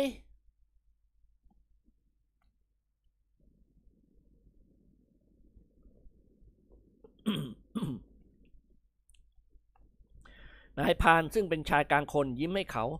อ๋อก็เชิญที่ครับ ตรงไปข้างหน้านี่แหละครับไกลจากนี่ราวสามเซนคุณก็จะพบลำธารนั้นกว้างขวาง นิกรพยักหน้า เสือมีไหมพี่ยง นายยงหัวเราะ เออ แถวนี้ไม่มีเสือหรอกครับ จะมีบ้างกับพวกหมูป่า ส่วนกระทิงและอีแก้งในป่าทึบซ้ายมือนั่นชุกชุมมาก นิกรทำตาปลิบ กระทิงน่ะรูปร่างหน้าตามเป็นไงพี่ยง ก็วัวของเรานี่แหละครับวัวป่าเขาเรียกว่ากระทิงอ๋อฉันนึกได้แล้ว เคยเห็นในหนังบ่อยวัวกระทิงนั่นเองประเดี๋ยวฉันจะจับให้พี่ยงสักตัว ฉันจะไปอาบน้ำเลยนะ ถ้าเพื่อนๆฉันกลับมาที่เต็นท์ให้เขาตามไปที่ห้วยกันแล้วกัน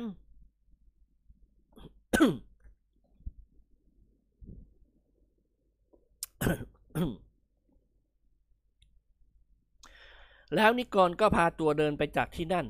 เขาผิวปากเบาๆ ในทำนองเพลงที่ไม่มีใครฟังรู้เรื่อง เพราะเอาหลายๆ เพลงมาผสมกัน ความร้อนอบอ้าวทำให้นิกรมีอารมณ์หงุดหงิด แต่แล้วพอเห็นมะไฟป่าต้นหนึ่ง ออกผลเหลืองอลามสุกงอมไปทั่ว ต้น นิกรก็ยิ้มออกมาได้ วิ่งเหาะๆเข้าไปที่ต้นมะไฟ เลือกปลิดออกมาสามพวง ปอกเปลือกใส่ปากเคี้ยว แล้วนิกรก็สูดปากทำตาหยีอื้อหือเว้ยเปรี้ยวชิบหายเลย นิกรเดินต่อไปเดินพางกินมะไฟป่าพลาง ถึงแม้จะเปรี้ยวแสนเปรี้ยว แต่ลูกมันใหญ่น่ากินมาก นายจอมทะเลนล่อเข้าไปเกือบสิบลูกก็เหวี่ยงทิ้งกินต่อไปไม่ไหว สักครู่หนึ่งนายจอมทะเลนก็มองแลเห็นลำห้วย ปรากฏอยู่เบื้องหน้า บริเวณป่าตอนนี้ลื่นลมอย่างยิ่ง ลมพัดโกรกเย็นสบาย มองไปข้างหน้าแลเห็นขุนเขาสูงตะงาน นิกรหยุดยืนบนเดินดินแห่งหนึ่ง ทอดสายตามองไปรอบๆ แล้วร้องยิเกเล่นป่าเอ้ยป่าใหญ่ไพศาลมองแลเห็นลำธารเบิกบานอุลา ลิงข่างยั่วเยี่ยตามต้นไม้ ป่าเขาลำเนาไพช่างละออตา อยากจะปั่มกับเสือเอาเหงื่อซักเพลา แล้วนิกรก็ห้ามล้อพลืด เมื่อแลเห็นกระทิงเปลี่ยวตัวหนึ่ง เพ่นแผลวออกมาจากสุมทุมพุ่มไม้เบื้องหน้าเขา ห่างจากเขาประมาณสิบเมตรเท่านั้น เจ้ากระทิงทำจมูกฟุดฟิต ยกเท้าหน้าตะกุยดิน เอียงคอไปมาขยับจะเล่นงานนี้ก่อน นายจอมทะเลนร้องสุดเสียง โอ้ยช่วยด้วย ช่วยด้วยเว้ย ตายแล้ว กระทิงปาดเข้าใส่นิกร ในตาเหลือก อกสั่นขวัญแขวน แต่แล้วสัญชาติญาณอันว่องไวของเขาก็ทำให้นิกรเอี้ยวตัวหลบอย่างบุดบิดเขาอันแหลมของเจ้ากระทิง ถากสีข้างนิกรดังวืด ห่างเพียงนิ้วเดียวเท่านั้น นายการลุนวงวิ่งหนีเอาตัวรอด เขามีแต่มือเปล่ามีอยู่ทางเดียวเท่านั้นก็คือวิ่งกลับที่พัก แต่เจ้ากระทิงวิ่งเร็วกว่านิกร มันวิ่งออกมา มันวิ่งออกหน้าหมุนตัวกลับตั้งหลัก มันหายใจฟืดฟาด นิกรหน้าซีดเผือด อกใจไม่อยู่กับเนื้อกับตัวแล้ว เขาคิดว่าเขาคงต้องตายเพราะกระทิงตัวนี้แน่นอน แล้วกระทิงเปี่ยวก็วิ่งเข้ามาหานิกรอีก คราวนี้นายจอมทะเลนตัดสินใจสู้ตาย ดึงผ้าเขาวม้าที่นุ่งอยู่ออก ร่างของเขาเปลือยเปล่าล่อนจ้อน คงมีแต่เสื้อกล้ามตัวเดียวเท่านั้น นิกรจับชายผ้าขาวม้าไว้ข้างละมือ ใบหน้าของเขาเคร่งเครียด ในสภาพนักสู้กระทิง พอกระทิงปาดเข้าขิด นิกรก็เบี่ยงตัวหลบ ยกเท้าเหวี่ยงลูกแปรถูกสีข้างเจ้ากระทิงเปี่ยวดังป้าบทำให้มันเพิ่มความเดือดดานขึ้นอีก รีบหันกลับมาตั้งหลักใหม่ ทันใดนั้นเองพลพัชราพรกับเสียงหวนก็ปรากฏตัวขึ้น นิกรและเห็นเข้าร้องให้ช่วยเสียงหลง เฮ้ย ช่วยด้วยว่ายิงสิ อาเซียทำหน้าชอบกล จ้องมองดูนิกรด้วยความประหลาดใจอย่างล้นเหลือ เฮ้ย นั่งมังชีเปือยที่หนาไหวพล พลหัวเราะหึหึยกปืนเล็กยาวขึ้นประทับ เตรียมจะช่วยนิกร เฮ้ย ไม่ใช่ชีเปือยหรอก ไอ้กอนน่ะกิมหงวนลืมตาโพลงไอ้กอง กิมหงวนตะโกนลั่นตายฮะแล้วอาเซียก็หัวเราะงอหายทำไมมันแก้ผ้าเนื้อตัวล่อนจันอย่างนั้นวะ พลอดหัวเราะไม่ได้ เอ้ย มันมีผ้า มันมีแต่ผ้าเขาวมา มันก็ต้องเอาแก้ผ้า เอาผ้าเขามาออกล่อวัวยิง ยิงว่าไอ้งวน อาเซียขมวดคิ้วย่น ยิงวัวหรือยิงไอ้กอน ยิงวัวพัชราพรเอตโล อย่าพังยิงเข้าไปดูใกล้ๆก่อนดีกว่า เสียงงวนพูดพังหัวเราะพัง ไอ้กองมันคงไม่ยอมให้วัวขิดไส้ทะลักง่ายๆหรอกสองสหายพากันเดินเข้าไปหา ซึ่งขณะนี้นักสู้วัวกระทิงจำเป็นกำลังหลอกล่อวัวด้วยความรักตัวกลัวตาย ใบหน้าของนิกรซีดเผือด มือที่ถือชายผ้าขาวม้าสั่นละลิก พอวัวปลาดเข้าขิด นายจอมทะเลนก็หลบฉาก และไม่ยืและไม่ลืมยกเท้าถีบหรือเตะวัวอย่างแรง นิกรหันมาร้องตะโกนบอกเพื่อนเกินทั้งสองเฮ้ยช่วยด้วยช่วยยิงสิเฮ้ยกัดเหนือเต็มทนแล้ว กิมหงวนหัวเราะงอหาย อ่าหักขาเลยกองระวังให้ดี เฮ้ย วัวกระโจนเข้าขวิดอย่างดุเดือดตามสัญชาตญาณของมัน นิกรหลบไม่ทัน เจ้าวัวหนุ่มขวิดผ้าขาวม้าหลุดจากมือติดเขา แล้วมันก็วิ่งเตลิดเปิดเปิงหายลับไปในพุ่มไม้ นิกรถอนหายใจโล่งอก แต่แล้วเมื่อเขาก้มลงมองดูตัวเอง นายจอมทะเลนก็ยกมือกุมหน้าถัง พร้อมกับร้องอุทานออกมาดัง ๆ ว้าย สองสหายพากันเดินเข้ามาหา ไอ้กอนพลพูดพางหัวเราะพางทำไมถึงเดินเซ่อซ่าเจอวัวกระทิงเข้าล่ะ นิกรยิ้มแห้งๆ เอื้อมมือดึงหมวกพลกับอาเสียออก แล้วใช้หมวกกันแดดปิดหน้าถังหนึ่งใบ ปิดหลังร้านอีกหนึ่งใบ เฮ้ย กันจะมาอาบน้ำที่ลำห้วย พี่ยงเขาบอกว่าไม่มีสัตว์ร้ายก็เลยไม่ได้เอาปืนมา นุ่งผ้าขาวม้าผืนเดียวเท่านั้นแหละ แม้ใจหายหมดเลย นึกว่าตายหาเสียแล้ว มันขิดถากไปถากมาตั้งหลายทีพลหัวเราะอึอึเฮ้ยฉันเชิงการสู้กระทิงของแกอยู่ในเกณฑ์พอใช้ได้ทีเดียว นิกรค้อนขวับ ใช้ได้กับผีอะไรล่ะ สู้เฮงซวยอย่างนั้นเองว้าแก้ผ้าเนื้อตัวร่อนจ้อนอย่างนี้ มันเวิร์กว่างไงชอบกลไว้ ไอเสีย ถอดเสื้อเชิ้ตออกของแกมาให้กันนุ่งแทนเกงหน่อยทุกวะอาเสียหัวเราะ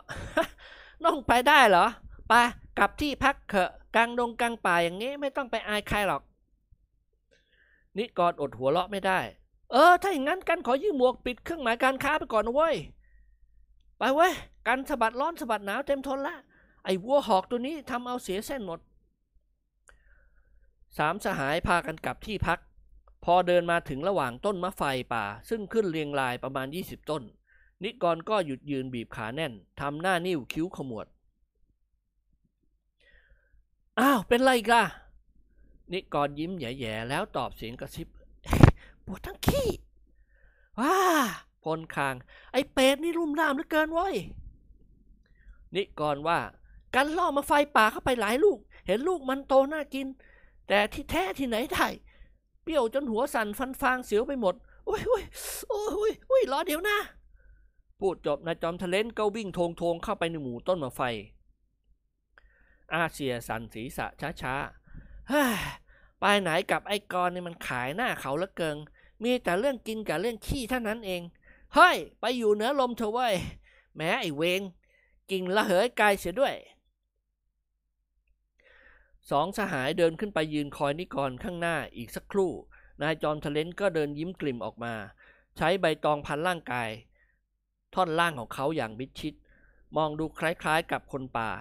นิกรส่งหมวกกันแดดทั้งสองใบคืนให้เพื่อน ต่อจากนั้นสามสหายก็พากันกลับที่พัก พอมองพอมองแลเห็นกระโจมที่พักอยู่ข้างหน้า สามสหายก็ได้ยินเสียงกูตะโกนดังขึ้นข้างหลัง จึงเหลียวไปดู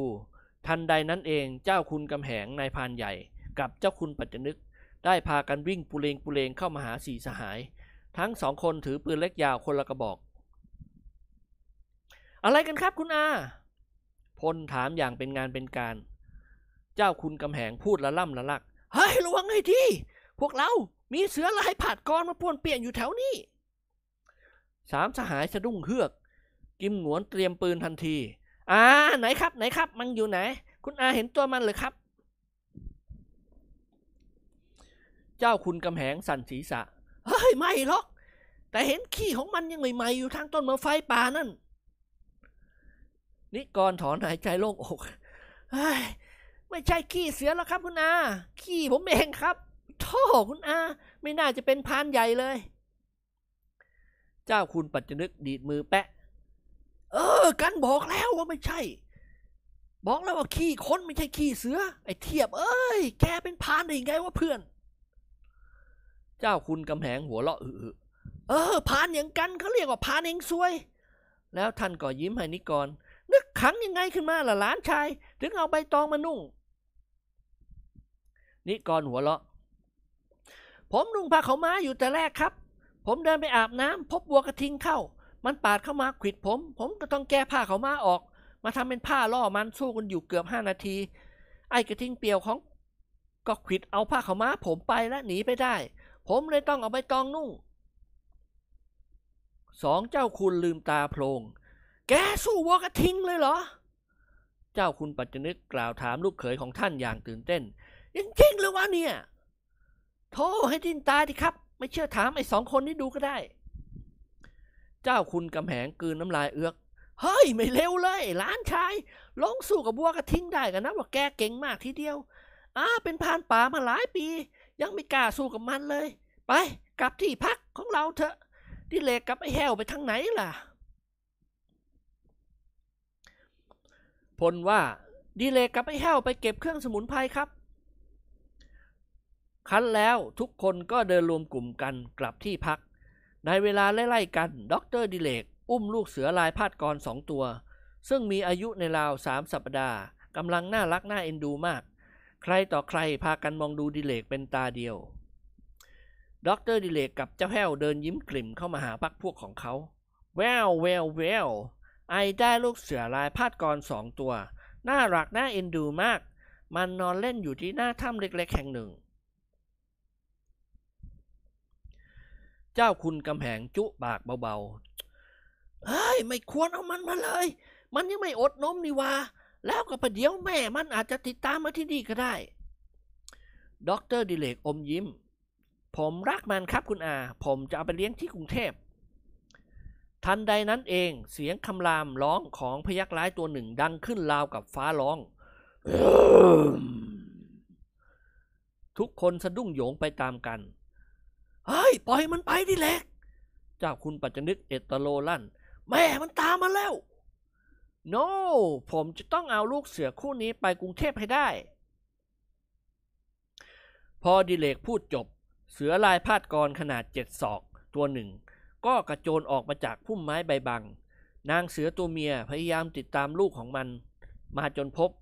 มันแยกเขี้ยวขู่คำรามวิ่งปลาดเข้ามาทันทีเฮ้ยเปิดว้ยตัวใครตัวมัน เจ้าคุณพันใหญ่ร้องสุดเสียง คราวนี้คณะพักสีสหายต่างก็วิ่งกันกระจัดกระจายไปคนละทิศคนละทาง นายแพทย์หนุ่มโยนลูกเสือทั้งสองตัววางลงบนกอหญ้าด้วยความเสียดายมัน นางลายพาดกรร้องคำรามอย่างดุเดือด วิ่งไล่เสียงหวนกระชั้นชิดเข้ามาด้วยความหวังที่จะคาบเอาไปกิน อ้าววายใช่เลยอาเซียตะโกนลั่นป่าเร่งสตรีมขึ้นอีก พลพัชราพรยกปืนขึ้นประทับเล็งศูนย์หมายล่างนางลายพาดกร แล้วเหนียวไกปล่อยปล่อยกระสุนจากลำกล้องทันที กระสุนวินเชสเตอร์ถูกสีข้างนางเสืออย่างถนัด มันกระโจนขึ้นไปบนอากาศ ล้มลงกลิ้งตัวไปมา แต่แล้วมันก็ลุกขึ้นไล่กวดกิมหงวนต่อไปอีก อาเสี่ยอกสั่นขวัญแขวน เหลียวมามองดูนางลายพาดกลอนตัวมหึมา ซึ่งอยู่ห่างจากเขาไม่เกินสิบเมตร กิมหงวนตัดสินใจปีนขึ้นไปบนต้นไม้ต้นหนึ่ง นางลายพาดกลอนกระโจนตบถากก้นอาเสี่ยไปไม่ถึงสองฟุต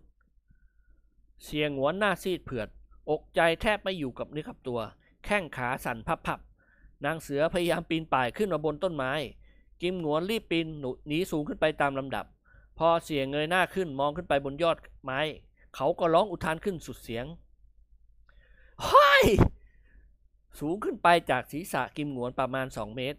งูเหลือมตัวหนึ่งเท่าต้นหมาก และยาวไม่ต่ำกว่าสี่เมตรกำลังค่อยๆ เลื้อยลงมาหาอาเซีย แลบลิ้นแผลบๆ น่ากลัวน่าเกลียดยิ่งนัก กิมหนวรีบไต่ลงมาข้างล่าง แต่แล้วนางเสือลายพาดกรก็ขู่คำราม เตรียมพร้อมที่จะคาบอาเซียเอาไปกิน กิมหนวนงันงกตกประมา ในตาเหลือกลาน เพราะความกลัวไม่รู้ว่าจะหนีไปทางไหน ทันใดนั้นเองคณะพักสีสหายก็พากันวิ่งตรงเข้ามา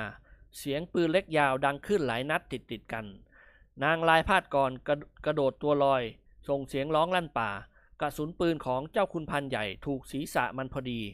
และอีกหลายนัดซึ่งคนอื่นเป็นผู้ยิงถูกตามเนื้อตามตัวนางเสือร้ายทำให้มันต้องเสียชีวิตเพราะกระสุนปืน นอนเหยียดยาวอยู่โคนต้นไม้นั้น กิมหงวนกระโจนลงมาจากต้นไม้ทันที งูเหลือมทิ้งตัวติดตามอาเสียลงมาด้วย แต่สีหงวนรีบตาลีตาลานลุกขึ้นวิ่งหนีอย่างไม่คิดชีวิต ตรงเข้ามาหาพักพวกของเขา อาเสียรอดพ้นจากอันตรายอย่างบุดบิดเฮ้ยเป็นไง ตกใจไหมวะ นิกรถามยิ้มยิ้ม อาเสียกืนน้ำลายดังเอือกเฮ้ยขี้หกตกหายเลยโอ้ยหนีเสือขึ้นต้นไม้เจอเอางูเข้า ถ้าหากพวกเรามาช่วยช้ากว่านี้กันคงตายแน่เฮ้ยไอ้งูเปรตนั่นตัวมันล่ำเชียวเจ้าคุณกำแหงยกมือตบบ่ากิมหงวนอาบอกแกแล้วว่า การเดินป่าต้องระมัดระวังอันตรายทุกฝีก้าว ความจริงบริเวณป่าตอนนี้ไม่ใคร่จะมีเสือ แต่เสือตัวนี้ดิเรกไปเอาลูกมันมา มันก็ต้องติดตามมาด้วยความพยาบาทมาดร้าย ด็อกเตอร์ดิเรกพูดเสริมขึ้นเบาๆ My God รู้อย่างงี้ผมไม่อยากขโมยลูกมันมา น่ากลัวเหลือเกิน พวกเรามาล่าสัตว์กลับมาให้สัตว์มันล่า ต่างคนต่างหัวเราะ แล้วพากันกลับที่พัก เจ้าคุณกำแหงอยากได้หนังเสือลายพัดกรตัวนี้มาก แต่ยังจะต้องบุกป่าฝ่าดงไปอีกไกล เลยต้องทิ้งมันด้วยความเสียดาย หลังจากรับประทานอาหารกลางวันเสร็จเรียบร้อยแล้ว คณะล่องป่าก็พากันเดินต่อไป เพื่อพาเจ้าคุณกำแหงไปค้นหาสุสานช้าง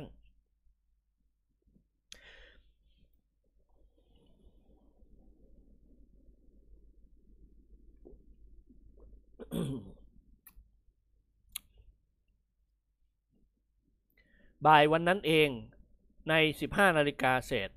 ทุกคนก็ปีนป่ายขึ้นมาบนยอดเขาลูกหนึ่ง เพื่อจะข้ามไปสู่ป่าเบื้องหลังเขาลูกนี้ เมื่อขึ้นมาถึงยอดเขา คณะล่องป่าก็หยุดยืนรวมกลุ่มกัน ทอดสายตามองไปทางทิศตะวันออก และเห็นทิวทัศน์ของป่าอันกว้างใหญ่ไพศาลเรียงรายด้วยขุนเขาน้อยใหญ่สุดสายตา นายงผู้นำทางชี้มือบอกท่านเจ้าคุณกำแหง โน้นครับพระเดชพระคุณ เทือกเขาข้างหน้าที่เราเห็นลิบๆอยู่นั่นแหละครับ คือสุสานช้าง ก็ผมคิดว่าแต่เท้าคงไม่เคยขึ้นมาบนยอดเขาลูกนี้เป็นแน่ เจ้าคุณพันใหญ่พยักหน้า เออ ถูกแล้วข้าเคยขึ้นไปทางเหนือจนถึงลมสักทางแถบนี้เคยมาแค่ลำห้วยมื่อตอนกลางวันนี้เท่านั้นเอง ว่าแต่แกมั่นใจว่าเราจะได้พบสุสานช้าง ก็ผมรับรองครับ แต่เราจะต้องเผชิญกับอันตรายมากมายเป็นต้นว่าพวกคนป่า ด็อกเตอร์ดิเรกทำหน้าชอบกลอืมถ้ามันลำบากนะแล้วก็เราเลิกล้มความคิดที่จะไปสุสานช้างไม่ดีหรือครับคุณอาเรื่องคนป่าผมไม่ค่อยชอบหน้ามันเลย เพราะพูดกันไม่รู้เรื่อง พูดภาษาไทยมันก็ฟังไม่รู้เรื่อง พูดภาษาอังกฤษมันก็ฟังไม่ออก เจ้าคุณกำแหงหัวเราะอือแกอย่าลืมดิว่า คนโง่ก็ต้องเป็นเหยื่อของคนฉลาด พวกคนป่ามีแต่หอกและธนูเป็นอาวุธ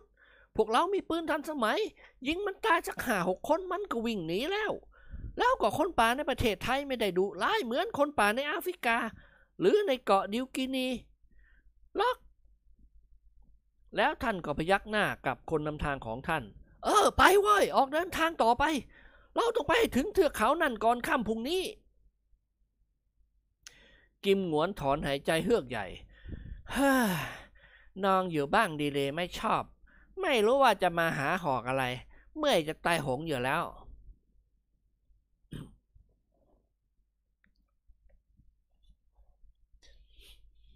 คณะล่องป่าพากันออกเดินทางต่อไป สักครู่หนึ่งก็ถึงทางธรรมชาติริมไหล่เขา ซึ่งแคบเข้ามาทุกที บางแห่งมีที่สำหรับเดินเพียงฟุตเดียวเท่านั้น ถ้าพลาดพังหล่น เขาก็กระดูกเหลวอย่างไม่มีปัญหา ทุกคนต้องใช้ความระมัดระวังอย่างยิ่ง โดยเฉพาะเจ้าคุณปัจจนึก ท่านอ้วนและอุ้ยอ้ายมาก กว่าจะก้าวไปแต่ละก้าวก็ต้องเสียเวลานาน ทันใดนั้นเองเหตุการณ์อันน่าตื่นเต้นหวาดเสียวก็เกิดขึ้น ก้อนหินใหญ่น้อยเหนือศีรษะกำลังกิ้งลงมาราวกับเสียงลมพายุ ฝูงลิงทโมนไม่ต่ำกว่าร้อยตัว ซึ่งอยู่บนยอดเขา ได้ช่วยกันกลิ้งก้อนหินหล่นลงมาสังหารพวกนักล่องป่า เจ้าคุณกำแหงร้องขึ้นดัง ๆ เฮ้ยเร็วลบเข้าไปในถ้ำนั้นก่อนพวกเรา อย่ายิ่งอย่ายิ่งนะเว้ยถ้ามันตายพวกเราจะเดือดร้อน ก้อนหินก้อนหนึ่งหล่นลงมาถูกศีรษะลูกหาบคนหนึ่งอย่างจัง ชายผู้เคราะห์ร้ายร้องสุดเสียง ร่างของเขาและสัมภาระที่แบกอยู่บนบ่าลอยละลิ้วลงไปจากยอดเขาทันที ท่ามกลางความตื่นเต้นหวาดเสียวของทุกๆ คนที่แลเห็นเหตุการณ์อันน่าสยดสยองตอนนี้ ฝูงลิงสมโน ใช้ฝูงลิงทโมนใช้แผนการลบแบบพวกเมืองลุมเมืองคัง คือทิ้งก้อนหินลงมา อย่างไรก็ตามบรรดานักล่าสัตว์เดรัจฉานทั้งหลาย ต่างรอดพ้นอันตรายได้อย่างอุดบิดเพราะรีบเข้าไปซ่อนตัวในถ้ำปล่อยให้ก้อนหินหล่นเสย หล่นเลยไปราวกับสายฝน นิกรพูดขึ้นดัง ๆ เอ๊อีตอนนี้เหมือนเรื่องทาซานกับหวานใจไว้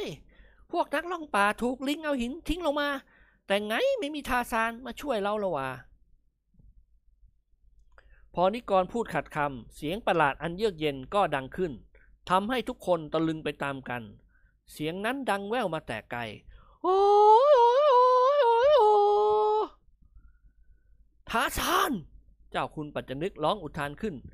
ทาซานแน่ๆนี่เราฝันไปยังไงกันวะ ทาซานมีจริงเหรอเนี่ย พรานผู้นำทางและลูกหาบอีกสามคนหน้าตาซีดเผือดไปตามกัน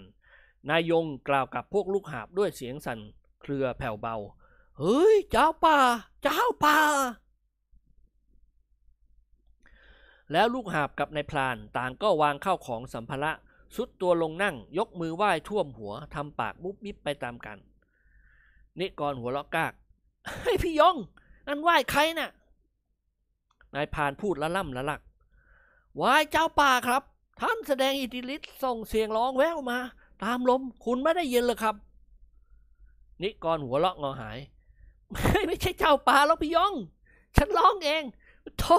ขวัญอ่อนไปได้ คุณพ่อกับพ่อทึกทักว่าท้าซานเจ้าคุณปัจจนึกยกมือเขกบาลนิกรดังปกเฮ้ยนายเวนทะลึ่งจนไม่รู้จักกาลเทศะ มาเที่ยวป่าอย่าทำปากเบาะล่อลานไม่ได้นะโว้ย จะบอกให้ เดี๋ยวคนอื่นเขาก็พลอยเดือดร้อนไปด้วย นี่ก่อนหัวเราะ ขอหัวท้าทานอีกทีได้ไหมครับ ลิงทมนฝูงนั้นมันจะได้หนีไป เจ้าคุณปัจจนึกอดหัวเราะไม่ได้ ไอ้เวนลำบากนักก็ไม่ต้องโหแล้วคณะล่องป่าพักอยู่ในถ้ำเกือบครึ่งชั่วโมง ก็พากันออกเดินทางต่อไป ฝูงลิงทมนหายไปหมดแล้ว ลิงพวกนี้เป็นลิงที่ดุร้ายมาก อาศัยอยู่ตามยอดเขา พรานป่าหรือนักสำรวจป่าคนใด ล่วงล้ำขึ้นมาบนเขาลูกนี้ เป็นถูกพวกลิงใช้ก้อนหินทุ่ม และโดยมากมักจะตกเขาตายเอาชีวิตมาทิ้งไว้ที่นี่ ในที่สุดนักล่าสัตว์บรรดาศักดิ์ก็ข้ามเขาลูกนี้ได้สำเร็จ ในเวลาใกล้จะพบค่ำซึ่งความจริงเป็นเวลา 16นาฬิกาเศษเท่านั้น แต่ในป่ามืดเร็วกว่าปกติ เนื่องจากดวงอาทิตย์บังยอดเขา ป่าตอนนี้เป็นป่าทึบหรือดงดิบ ต้นไม้ใหญ่น้อยขึ้นเบียดเสียดเยียดยัดกัน จนกระทั่งบางแห่งแทบจะหาทางเดินไม่ได้ นายยงผู้นำทางใช้มีดดาบฟาดฟันเถาวันเปิดทางให้พวกเจ้านายของเขา เสียงสัตว์ป่าและนกร้องระงมไพรฟังวังเวงยิ่งนัก คณะลักล่าสัตว์ต่างเหน็ดเหนื่อยเมื่อยล้าไปตามกัน ไม่ใคร่จะมีใครพูดกันเลย นายยงอธิบายให้เจ้าคุณกำแหงและเจ้าคุณปัจจนึกฟังว่า ขณะนี้ได้ผ่านพ้นเขตวังป่า ได้ผ่านพ้นเขตป่าวังชมพูเข้าสู่ดงพญาเย็นแล้วตำแหน่งสุสานช้างใกล้เข้ามาทุกทีเหลือระยะทางอีกประมาณ 10 กิโลเมตรเท่านั้น ถ้าพรุ่งนี้ออกเดินทางแต่เช้า ในตอนบ่ายก็จะถึงจุดหมายปลายทาง เขามั่นใจว่าคงจะพบสุสานช้างอย่างแน่นอน เมื่อถึงบริเวณลานกว้างแห่งหนึ่ง เจ้าคุณกำแหงก็สั่งให้หยุดพักการเดินทางสำหรับวันนี้ พวกลูกหาบต้องทำงานหนักอีกตามเคย คือการกระโจมที่พักและเตรียมหุงหาอาหารเย็นสู่กันกิน ในชั่วโมงนั้นเองวงสุราบรรดาศักดิ์ก็ตั้งวงขึ้นบนพื้นดิน วิสกี้สองขวด ใช้น้ำจืดต่างโซดา ส่วนกับแก้มมีเครื่องกระป๋องหลายอย่างสี่สหายกับท่านเจ้าคุณทั้งสอง ได้ดื่มเหล้าเข้าไปบ้าง ก็รู้สึกคึกคักเข้มแข็งลืมความเหน็ดเหนื่อย พวกลูกหาบนายพรานและเจ้าแห้วตั้งวงกันอีกวงหนึ่ง แต่ได้กิน 28 ดีกีแทนวิสกี้ เมื่อกิมหงวนเมื่อกิมหงวนเมาเหล้าโลกนี้ก็เป็นของเขา อาเสี่ยคุยโขมงโฉงเฉง หน้าตาแดงก่ำเพราะฤทธิ์แอลกอฮอล์ส่วนนิกรพูดน้อยที่สุด ตั้งหน้าตั้งตากินแต่กับแกล้ม จนกระทั่งด็อกเตอร์ดิเรกสุภาพบุรุษอังกฤษ ซึ่งกินช้าที่สุดบ่นพึมพำำโฮ้ไม่ไหวเว้ยเผลอแป๊บเดียวไส้ปอกกระป๋องจานเริ่มหมดเกลี้ยงเลย เสียงงวนมองดูหน้านิกรทันที อ่าเผาเผามือไว้บ้างสิหอก ใครๆเขาคุยกัน มึงเจ้าเอาเจ้าเอาเดี๋ยวก็ถีบออกไปนอกวงหรอกนิกรพูดเสียงคับปาก นักป่าชอบฟังมากกับพวกเข้าใจไหมอาเซียสันศีรษะช้าๆ เปลี่ยนสายตามาที่นายแพทย์หนุ่ม แล้วก็นึกสงสารดิเลกที่กินงุ้มง่ามไม่ทันเพื่อน เสียงหวนหันไปร้องตะโกนเรียกเจ้าแห้ว เข้ามาหาเขา ล้วงกระเป๋าหยิบธนบัตรใบละร้อยบาทออกมาส่งให้เจ้าแห้วหนึ่งฉบับ ให้ไปซื้อเป็ดย่างมาให้ข้าสักสองตัวเถอะวะ หมูแรงสักยี่สิบบาท หรือมีอะไรดีๆ ซื้อมาก็แล้วกัน เจ้าแห้วหัวเราะรับประทานซื้อที่ไหนครับ ก็ร้าไอโกะสิไม่ก็ขึ้นรถไปสามย่าน เสียงหัวเราะอย่างคลื้นเคงดังขึ้นทันที พลพัชราพรยกมือผลักหน้ากิมหงวนเบาๆ นี่มันดงพญาเย็นโว้ยไม่ใช่บ้านเรา น้อยจะกินเป็ดย่าง อาเสียนิ่งคิดแล้วก็ยิ้มแห้งๆ เก็บเงินใส่กระเป๋า โบกมือไล่เจ้าแห้วไปจากที่นั่น ตะโกนเรียกลูกหาบให้เปิดเครื่องกระป๋องมาให้อีก ทันใดนั้นเองเสียงป่าใหญ่ เสียงช้างป่าตัวหนึ่งก็แปลนแปลนขึ้นน่ากลัว นายยงเพ่นพรวด คว้าปืนคู่มือ บรรจุลูกพลางร้องบอกคณะพักสีสหาย ระวังครับ มีช้างป่าป้นเปี้ยนอยู่แถวนี้ อาเซียกำลังเมาเต็มที่ก็ลุกขึ้นยืนให้นายว่าช่าง แล้วกิมหงวนก็เดินสะเงาะสะแงะเข้าไปหานายพาน ช้างพลายเชือกหนึ่งปรากฏตัวขึ้น ยืนตักงานอยู่ข้างหน้า สายหัวไปมาแสดงความดุร้าย โน้นครับอาเซีย นายงพูดเสียงสัน่น กิมหงวนหันขวับไปมองดู ในเวลาเดียวกันกับที่ทุกคนรีบลุกขึ้นวิ่งหนีกระจัดกระจายไปคนละทิศทางฤทธิ์เมาทำให้อาเซียบังเกิดความกล้าอย่างบ้าบิน เขาถลกแขนเสื้อเชิ้ตขึ้นแล้วพูดดังๆเฮ้ยไม่ต้องกลัวพวกเรา เสียงหวานจะแสดงยูโดกับช้างให้รูเป็นขวัญตา จะเท่าไหร่เชียววะ ขัดขาจับทุ่มโคมเดียว ขี้ขานล่องเอ็งวิ่งหางจุกตูดไม่รู้ทางไป นายงฝืนหัวเราะ ที่ร้องเอ็งวิ่งหางจุกตูดนะมันหมานะครับ อาเซียไม่ใช่ช้างระวังนะครับ มันวิ่งเข้ามาแล้ว ช้างพลายสูงเก้าสูงหกศอก งายาวเฟื้อยร้องแปร๋น วิ่งเข้ามาหากิมหงวนกับนายยง อาเสี่ยเดินโซซัดโซเซเข้าไปหายกมือขวาขึ้นโบก ไฮไฮไฮไฮพูดกันให้รู้เรื่องซะก่อนโว้ย เราจะสู้กันแบบยูโดหรือแบบมวยปล้ำอเมริกัน เจ้าช้างโทนไม่ยอมฟังเสียง ยื่นงวงออกมาคว้ากิมหงวนชูขึ้นเหนือศีรษะ คราวนี้อาเสี่ยหายเมาร้องสุดเสียงตายแล้วโว้ยกู พรานยงปล่อยกระสุนปืนคู่มือของเขาออกจากลำกล้องทันที ปัง กระสุนลูกโดดของนายพรานผู้นี้ไม่เคยผิดพลาด เป้าที่หมายเลย ช้างพลายเหวี่ยงกิมหงวนลอยละลิ่วเข้าไปในพุ่มไม้แล้วล้มฮวบลง ร้องโอ้ลั่นป่า สักครู่มันก็รวบรวมกำลังพยุงกายลุกขึ้นเดินโซซัดโซเซไปจากที่นั่น เสียงหวนคลานออกมาจากพุ่มไม้เนื้อตัวถลอกปอกเปิก ความมึนเมาหายไปราวกับปิดทิ้งในเวลาเดียวกัน คณะพักสีสหายก็ย่อยๆกัน ออกมาจากที่กำบัง ทุกคนโล่งใจไปตามกันเมื่อไรเห็นกิมหงวนรอดพ้นอันตราย นิกรยักคิ้วให้อาเสีย เป็นไงงวน อาเสียยิ้มแห้งๆอื้อหือกระลูกแทบหักนึกว่าตายหาเสียแล้วตะกี้นี่กันเมาแทบไม่รู้เรื่องเลย ส่งเลดบุกก็ไปหามัน แล้วอาเสียก็หันมากอดนายพานด้วยความรัก ขอบคุณมากพี่ยง ถ้าไม่ได้พี่ฉันก็คงมั่งแท่งแล้ว ช้างป่าน่ะ มันดุอย่างนี้นักเหรอพลานยงหัวเราะ สัตว์ป่าทุกชนิดมันก็ดุทั้งนั้นเลยครับ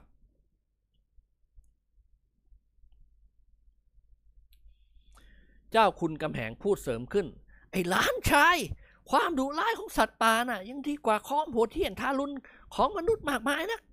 ช้างหรือเสือที่มันจะทำร้ายเรา ถ้าเรามีปืนเราก็ยิงมันตายซะก่อนที่เราจะได้รับอันตราย แต่คนบางคนใช้วิธีฆ่าคนด้วยการยิงทิ้ง ผู้ถูกฆ่าไม่มีโอกาสต่อสู้ แต่ผู้ฆ่ามีอาวุธปืนกลซึ่งเจ้าก็คงได้ยินได้ฟังมาแล้ว พลานยงรีบบอกเจ้าคุณกำแหงทันที ท่านครับกับผมคิดว่าเราติดตามช้างตัวนี้ไปเถอะครับ มันกำลังได้รับบาดเจ็บสาหัส อย่างไรเสียมันก็คงไปตายที่สุสานช้าง คราวนี้ทุกคนเห็นพ้องด้วย เจ้าคุณกำแหงกล่าวขึ้นอย่างเป็นงานเป็นการ เฮ้ย เก็บเต้นและข้าวของให้เร็วที่สุดไอยงรีบตามช้างตัวนั้นไปให้ถึงที่สุด อย่าพักผ่อนกันเลย โอกาสอันดีงามเป็นของเราแล้ว พวกลูกหาบต่างปฏิบัติตามคำสั่งพานใหญ่ทันที ไม่ถึงห้านาที ข้าวของก็ถูกบรรจิบรรจุหีบห่อเรียบร้อย นายพรานนำสี่สหายและเจ้าคุณทั้งสอง เดินทางล่วงหน้าไปก่อน ปล่อยให้เจ้าแห้วและพวกลึกหาบติดตามมา อากาศมืดขมุกขมัวลงตามลำดับช้างพลายตัวนั้นเดินโซเซไปตามทาง ส่งเสียงร้องแสดงความเจ็บปวดรวดร้าวจากพิษกระสุนปืน ซึ่งถูกอวัยวะสำคัญภายใน โลหิตที่สีข้างไหลทะลัก บางทีมันก็หยุดเดินล้มตัวลงนอน สักครู่ก็แข็งใจลุกขึ้นเดินต่อไปอีก ในราวครึ่งชั่วโมงแห่งการติดตามช้างเจ็บ คณะนักล่าสัตว์ก็มาถึงบริเวณหนองน้ำแห่งหนึ่ง ทันใดนั้นเองนายพรานผู้นำทางก็ร้องอุทานขึ้นด้วยความตระหนกตกใจ ยกมือชี้ไปที่ข้างหน้าที่ต้นไม้ทางขวามือ ขบวนนักล่องป่าหยุดชะงัก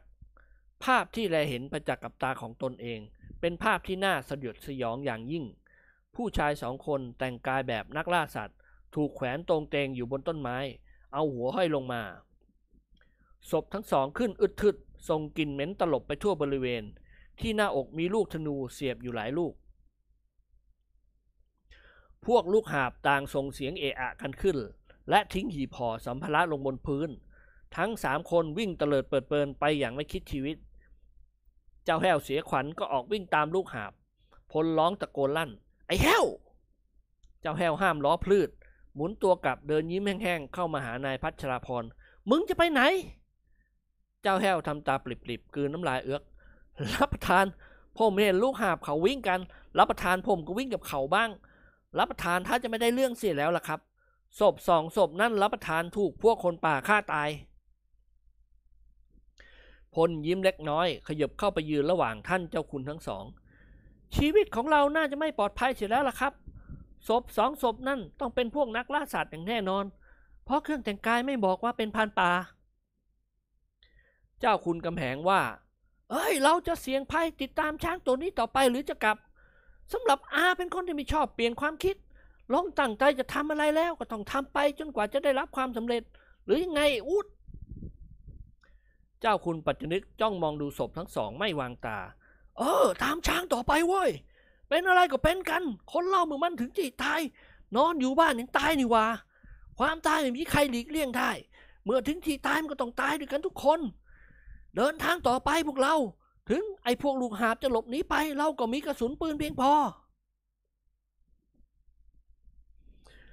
สองเจ้าคุณปรึกษาหารือกับสีสหาย ต่างลงความเห็นสอดคล้องต้องกันว่า ควรติดตามช้างพายตัวนั้นต่อไป เมื่อที่ประชุมลงมติเช่นนี้ ทุกคนก็ช่วยกันลำเลียงข้าวข้าวของสัมภาระแทนลูกหาบ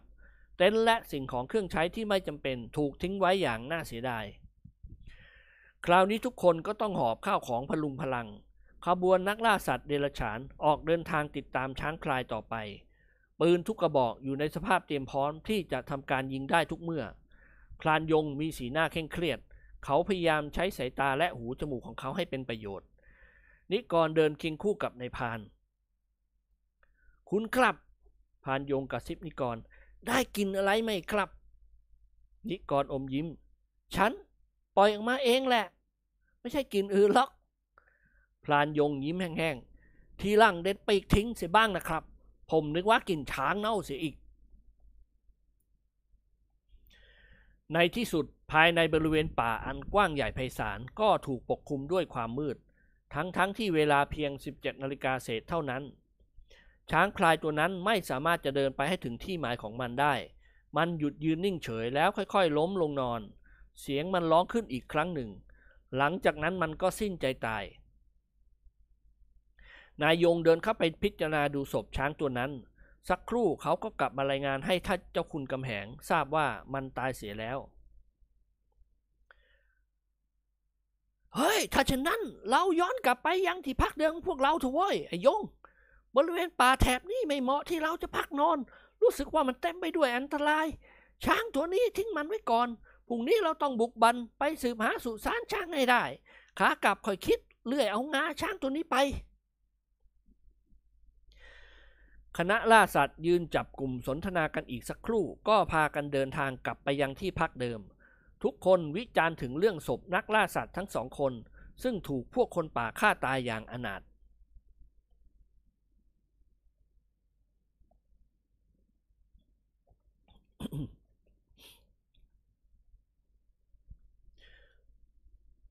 วันรุ่งขึ้น ตอนสายประมาณ8นาฬิกาเศษ ขบวนนักล่าสัตว์เดรัจฉานได้พากันออกเดินทางลัดตรงไปยังเทือกเขาเบื้องหน้าโน้น ซึ่งนายยงเชื่อมั่นว่ามีสุสานช้างอยู่ นั้นตามที่พานเท่าอาจารย์ของนายยงเล่าให้ฟัง และอธิบายตำแหน่งแห่งที่ของสุสานช้างให้ทราบโดยละเอียด การเดินทางตอนนี้ผ่านป่าทึบแทบจะมองไม่เห็นแสงแดด อากาศอบอ้าวผิดปกติ ภูมิประเทศบางแห่งก็ชื้นแฉะ เสียงจักจั่นเลไลร้อง นกตัวหนึ่งเกาะอยู่บนต้นตะเคียน พรานยงหยุดชะงักทำให้ทุกคนหยุดการเคลื่อนเคลื่อนไหว สายตาทั้งหมดจ้องไปที่นกตัวนั้น มันเป็นนกประหลาด ตัวใหญ่ขนาดนกกระทุง รูปร่างลักษณะคล้ายเหยี่ยว ขนดำเป็นมันขลับรอบคอสีขาว ใบหน้าของนายพรานผู้นำทางซีดเผือด เขาหันขวับมาทางคณะพักสีสหายแล้วพูดขึ้นด้วยเสียงสั่นเครือ ชีวิตของพวกเรา อยู่แน่ตายเสียแล้วละครับ หมายความว่ายังไงพี่ยง พลถามอย่างเป็นงานเป็นการ นายยงอกสั่นขวัญแขวน นกชนิดนี้พวกเราชาวป่าเรียกว่านกสดายุครับด็อกเตอร์ดิเรกหัวเราะหึหึ อืมนั่นมันนกในเรื่องรามเกียรติ์นี่นะพี่ชาย นายพรานหันมาทางนายแพทย์หนุ่ม ไงก็ไม่ทราบครับ นายพานป่าและชาวบ้านป่าทุกคนเขาก็เรียกกันมาอย่างนี้ แต่ลายจะลายมาแล้ว เจ้าคุณกำแหงพูดเสริมขึ้น เออ ถูกแล้วดิเล็ก มันคือนกสดายุ ชาวป่าทุกคนถือกันว่านกสดายุเป็นสัญญาณแห่งความตาย ใครเห็นมันเข้าก็ต้องได้รับภัยอันตรายถึงชีวิต ถ้าจะรอดกลับไปได้ก็ต้องผจญกับเหตุการณ์อย่างร้ายแรงริมตายทีเดียว นิกรยกปืนขึ้นประทับบ่าเอ้ย ถ้างั้นก็ยิงมันสิก่อน นายพานกระโดดปัดปากปากกระบอกปืนนิกรทันที อย่าครับ อย่ายิงโธ่คุณไม่เชื่อถือ แต่ผมเชื่อถือนี่ครับ เจ้าคุณท่านก็เชื่อ เพราะท่านเป็นนายพานเช่นเดียวกัน กลับกันเถอะครับ เราควรจะรีบออกไปจากที่นี่โดยเร็วที่สุดที่จะเร็วได้ และต้องเปลี่ยนทิศทางเดินเสียไหม เจ้าคุณกำแหงเห็นพ้องด้วย ท่านกล่าวกับคณะพักสีสหาย เออ ไปเถอะพวกเรา เรื่องสุสานช้างหมดหวังเสียแล้ว นกสดายุนี่ศักดิ์สิทธิ์จริง ๆ ทีแรกอาก็ไม่เชื่อถือ แต่โดนเข่าสองครั้งแล้ว ครั้งหนึ่งพาฝรั่งพวกนักธรณีวิทยาออกล่าสัตว์ อาพบนกสดายุในวันนั้นเอง ฝรั่งคนหนึ่งก็ถูกเสือขาบเอาไปกิน และอีกคนหนึ่งถูกหมีตบบาดเจ็บสาหัส อีกครั้งหนึ่งอาพาเพื่อนคนหนึ่งมาล่าสัตว์ พบนกสดายุอีก เพื่อนของอาถูกงูจงอางกัดตาย ส่วนอาถูกโขงโขงช้างไล่พานและลูกหาบสามคนถูกช้างกระทืบตาย นิกรชักเสียขวัญ เขาได้ยินเสียงลมพัดยอดไม้ดังกล่าว กับเสียงคนโห่ร้องดังแว่วมาแต่ไกล ทันใดนั้นเองนกสดายุก็ร้องขึ้นด้วยเสียงแหลมเล็กคล้ายกับเสียงนกแก้ว แต่ดังกว่าหลายเท่า ทุกคนสะดุ้งเฮือกไปตามกัน นกสดายุบินพึบพับไปจากต้นไม้ต้นนั้น และหายลับไปในทางทิศตะวันตก คณะนักล่าสัตว์ต่างใจไม่ดีไปตามกัน เจ้าคุณกำแหงสั่งให้นายยงนำทางกลับ สิ้นสุดความหวังที่จะพบสุสานช้าง พรานยงเปลี่ยนทิศทางเดินใหม่ หมายขุนเขาเบื้องหน้าโน้น เดินทางมาได้สักครู่ คณะล่าสัตว์ก็ต้องประสบเหตุการณ์ที่ทำให้หัวใจแทบจะหยุดเต้น เฮ้ย กิมหัวร้องสุดเสียง ขบวนนักล่าสัตว์หยุดชะงักอีกครั้งหนึ่ง ทุกคนเห็นพวกลูกหาบสามคนที่หลบหนีไปเมื่อวานนี้ ถูกมัดติดกับต้นไม้ ต้นละคน ที่หน้าอกมีหอกและลูกธนูเสียบ เสื้อผ้าเปรอะเปื้อนด้วยเลือด ลูกหาบผู้เคาะร้ายทั้งสามคนต้องตกเป็นเหยื่อของพวกคนป่าเมื่อตอนรุ่งอรุณวันนี้เอง คราวนี้ทุกคนก็อกสั่นขวัญแขวน นิกรร้องบอกนายพานผู้นำทางเร็วพี่ยง พาพวกเราเดินทางต่อไปเถอะ เราตกเข้ามาในหมู่คนป่าแล้วขืนชักชาขืนชักช้าเป็นตายแน่ขืนชักช้าพอพูดจบลูกธนูลูกหนึ่งก็แหวกอากาศวืดเฉียดซอกคอกิมหงวนไปอย่างหวุดหวิด ปักแน่นกับต้นไม้ต้นหนึ่ง คราวนี้พวกนักล่าสัตว์ก็ออกวิ่งทันที แล้วเสียงเป่าเขาความก็ดังขึ้นรับกันเป็นทอดๆชิบหายแน่ไอ้เทียบ เจ้าคุณปัจจนึกพูดกับสหายของท่าน อยู่ดีๆไม่ว่าดีหาเรื่องพาพวกเรามาตาย เจ้าคุณกำแหงพูดเร็วปรือ เออวิ่งเร็วๆเขาไอ้วุฒทางเดียวเท่านั้นที่เราจะรอดพ้นความตายก็คือ ปีนขึ้นเขาลูกได้ลูกหนึ่งเร็วตามพวกเราไปโน่น ทุกคนวิ่งอกตั้ง ทันใดนั้นเองเสียงกองและเสียงโห่ร้องก็ดังขึ้น และใกล้เข้ามาทุกที พลานยงนักล่าสัตว์วิ่งมาที่เชิงเขาเล็กๆ ลูกหนึ่ง สู้ตายว้ยพวกเราพลตะโกนบอก ยึดที่มั่นบริเวณก้อนหินเชิงเขานี่ละเจ้าแห้วแหกปากร้องลั่น รับประทานมันยกขยงกันมาโน่นแล้วครับ พวกคนป่าบุกเข้ามาอย่างมืดฟ้ามัวฝน ทุกคนนุ่งใบไม้หรือฟาง เขียนลวดลายที่ใบหน้าให้หน้าเกลียดน่ากลัว แขวนกระดูกผีและหัวกระโหลกลิง มีหอกโล่และธนูเป็นอาวุธ ส่งเสียงโห่ร้องอื้ออึง คณะพักสีสหายต่างยึดก้อนหินเป็นที่กำบังปืน ทุกกระบอกเตรียมพร้อมที่จะสังหารพวกคนป่า เมื่อเข้ามาในระยะแม่นยำของกระสุนปืน เจ้าคุณกำแหงก็สั่งการแบบทหาร ที่ไม้พวกคนป่า เสียงปืนเล็กยาวดังสนั่นหวั่นไหว พวกคนป่าถูกกระสุนปืนล้มกิ้ง แต่ที่เหลือตายก็ประดาหน้ากันเข้ามาด้วยสันดานอันดุร้าย อย่างไรก็ตามนักล่าสัตว์ทุกคนต่างมาหน้ากัดฟันกราดกระสุนปืนไปยังพวกคนป่า ซึ่งเป็นการยิงโดยไม่ต้องเล็งกระสุน กระสุนปืนทุกนัดไม่มีผิดเป้าหมาย บางนัดทะลุอกคนหนึ่งไปถูกอีกคนหนึ่งหรือสองคนล้มลงตาย หัวหน้าคนป่าร้องตะโกนบอกพักพวกของมันให้ล่าถอย เมื่อเห็นว่าบริเวณบริวารของมันล้มตายเกินกาดฝูงทมินต่างล่าถอยไปตามคำสั่ง และตั้งล้อมไว้อย่างแน่นหนาเพื่อปรึกษาหารือกันในอันที่จะเข้าโจมตีต่อไป เวลาผ่านพ้นไปด้วยความอึดอัดใจ คณะล่าสัตว์กำลังจะถูกคนป่าล่า ภูเขาที่เขายึดอยู่นี้เป็นภูเขาที่มีความลาดชันมาก ไม่อาจจะปีนป่ายขึ้นได้ ครั้นจะย้ายที่มั่นใหม่ก็ทำไม่ได้เช่นเดียวกัน เพราะขณะนี้พวกคนป่าล้อมไว้เป็นรูปครึ่งวงกลมแล้ว เพียงแต่โผล่ออกมาจากที่กำบังก็อาจจะถูกยิงด้วยธนูอาบยาพิษ เอายังไงดีวะยงเจ้าคุณกำแหงถามคนนำทางของท่าน ฐานะของพวกเราครับขันเสร็จแล้ว พลานสั่นศีรษะและถอนหายใจเฮือกใหญ่ก็ผมนึกอะไรไม่ผิด ตั้งแต่เห็นนกสดายุแล้ว อย่างไรเสียเราก็ต้องประจนภัยกับพวกคนป่า ไม่มีทางจะหลบหนีไปได้หรอกครับใต้เท่าเจ้าคุณปัจจนึกพูดเสริมขึ้น เฮ้ย ถ้าอย่างนั้นก็หมายความว่า เราจะต้องสู้กับมันจนหมดกระสุนนัดสุดท้ายใช่ไหมล่ะ ครับถูกต้องแล้ว นิกรพูดขึ้นอย่างหัวเสีย เอาตายก็ตาย แต่ว่าขอนอนพักเอาแรงสักนิดหนึ่งก่อนเถอะง่วงจะตายโหงแล้วเนี่ย นี่มันเมืองไทยแท้ๆไม่น่าจะมีคนป่งคนป่าเลย ไอ้พวกหานี่ก็ยุ่งไม่เข้าเรื่อง เป็นคนป่าทำไมไม่ไปอยู่แอฟริกาเสือกมาอยู่เมืองไทยหาออกอะไรวะ กิมหงวนว่า อ่า สงสัยว่ามันจะเป็นพวกคนป่าใต้เลนหรือคนป่าที่เป็นคอมมูนิสต์ และถูกส่งมาทำงานใต้ดินในประเทศไทยเราด็อกเตอร์ดิเรกยกฝ่ามือผลักหน้าเสี่ยหงวน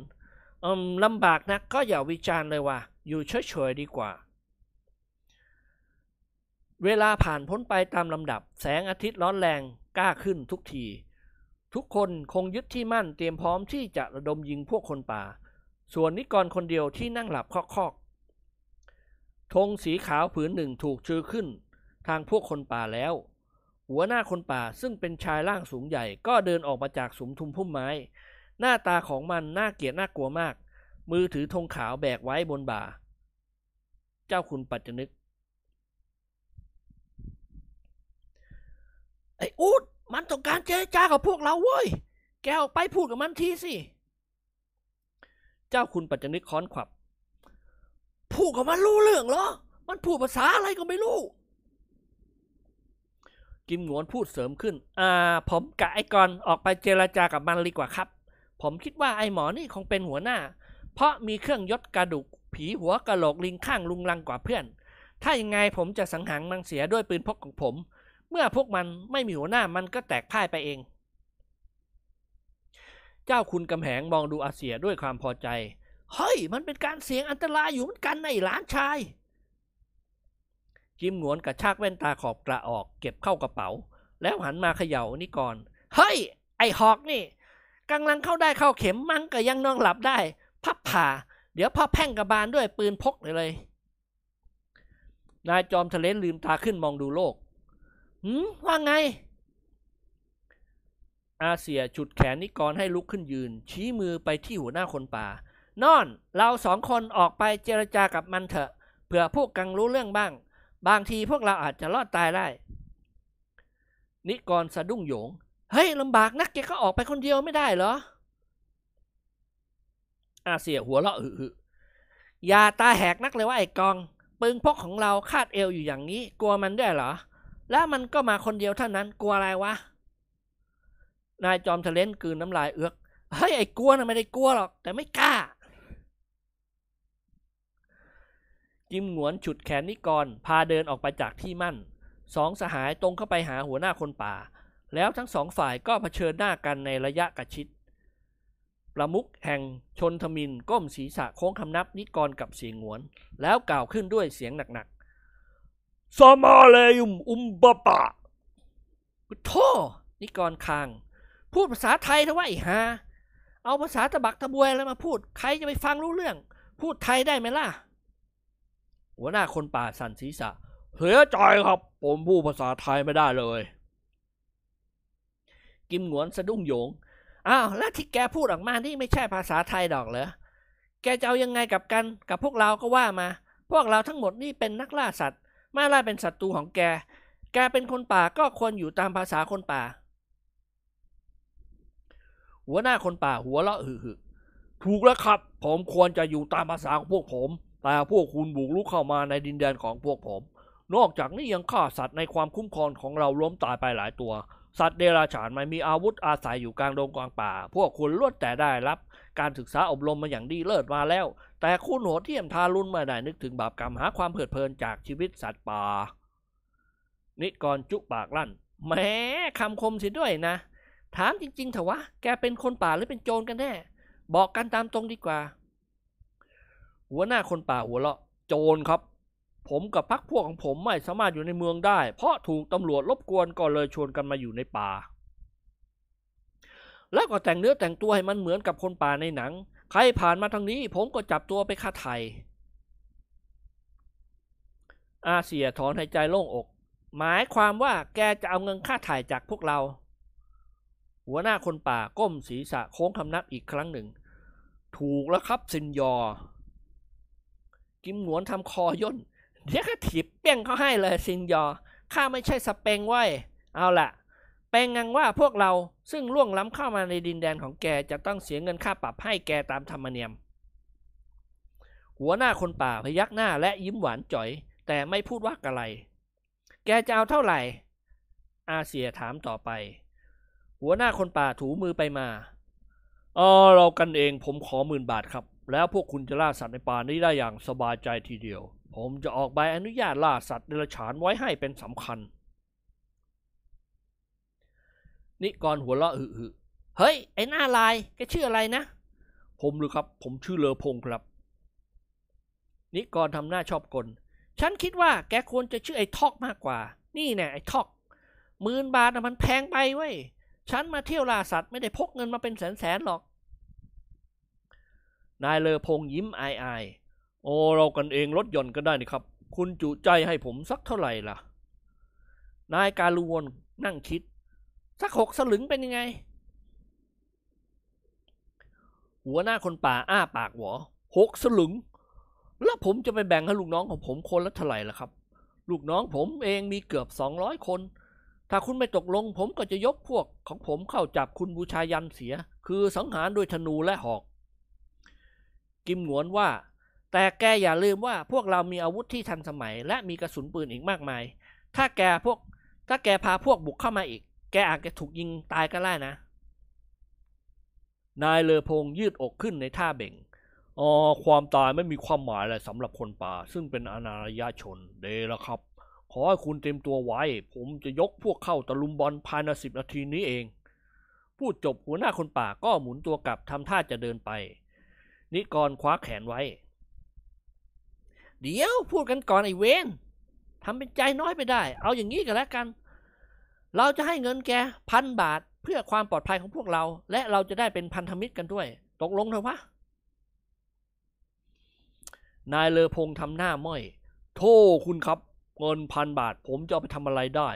ผมต้องจ่ายเงินวันหนึ่งวันหนึ่งไม่ใช่น้อย ซื้อหอก ซื้อธนู ซื้อโล่ ซื้อสีเขียนหน้าและอื่น ๆ อีกสารพัดนึกว่าสงสารคนป่าที่น่าเอ็นดูนะครับ กิมหนวดพูดตัดบท โกให้สองพันบาท ไม่ต้องพูดมาก เอาก็เอา ถ้าไม่เอาก็ลบกันอีกหรือไงว่ามา หัวหน้าคนป่าเห็นอาเซียพูดขึงขังก็เสียงอ่อน เออ เอาครับสองพันบาทก็สองพันบาท อาเซียล้วงกระเป๋าหยิบซองธนบัตรออกมา พี่ชายแกต้องสัญญากับกังเสียก่อนว่า แกจะได้แกได้เงินไปแล้ว แกไม่คิดทรยศหักหลังกัน ผมรับรองครับ ให้ผมตายหงตายหาลากเลือดลงแดงตายยังไงก็ได้ ผมไม่ใช่คนป่าเฮงซวยหรอกครับ เราเป็นคนป่าสมัครเล่นก็ต้องรักศักดิ์ศรีของพวกเราอ้อเออแน่นอนนะหักหลังแล้วก็พ่อยิงมึงเด้งไปเลย พูดจบกิมหงวนก็หยิบปึกธนบัตรใบละร้อยบาทใบเอี่ยมปึกเบอเริ่มออกมานับได้ยี่สิบฉบับ ส่งให้นายเลอพงหัวหน้าคนป่า ทันใดนั้นเองเสียงคนป่าก็ชัยโยโห่ร้องขึ้นดีอกดีใจที่ได้เงิน หลายแต่หลายคนเดินออกมาจากที่ซ่อน หัวหน้าหันไปร้องตวาดเสียงลั่นเฮ้ยหลบเข้าไปก่อนสิเว้ยฮ่าแหมพอเห็นกันเข้าตาลุกเชียวนะทำอย่างนี้เสียเกียรติคนป่านี่ว้าเสียงคนป่าคนหนึ่งตะโกนมา อย่าเล่นอัดเย็นนะครับนายขืนมุบมิบยักษ์เอาไว้ พวกผมเป็นปฏิวัติแน่ หัวหน้าคนป่าจุกปาก ยกมือเกาศีรษะแกกไอ้พวกนี้ทำเป็นคนเมืองหลวงไปได้ เห็นเงินตาโตยอมเสียความยุติธรรมและยอมเสียทุกสิ่งทุกอย่างแม้แต่เกียรติยศของตน ถุย เดี๋ยวพยักไว้พันบาทเลยอ้อ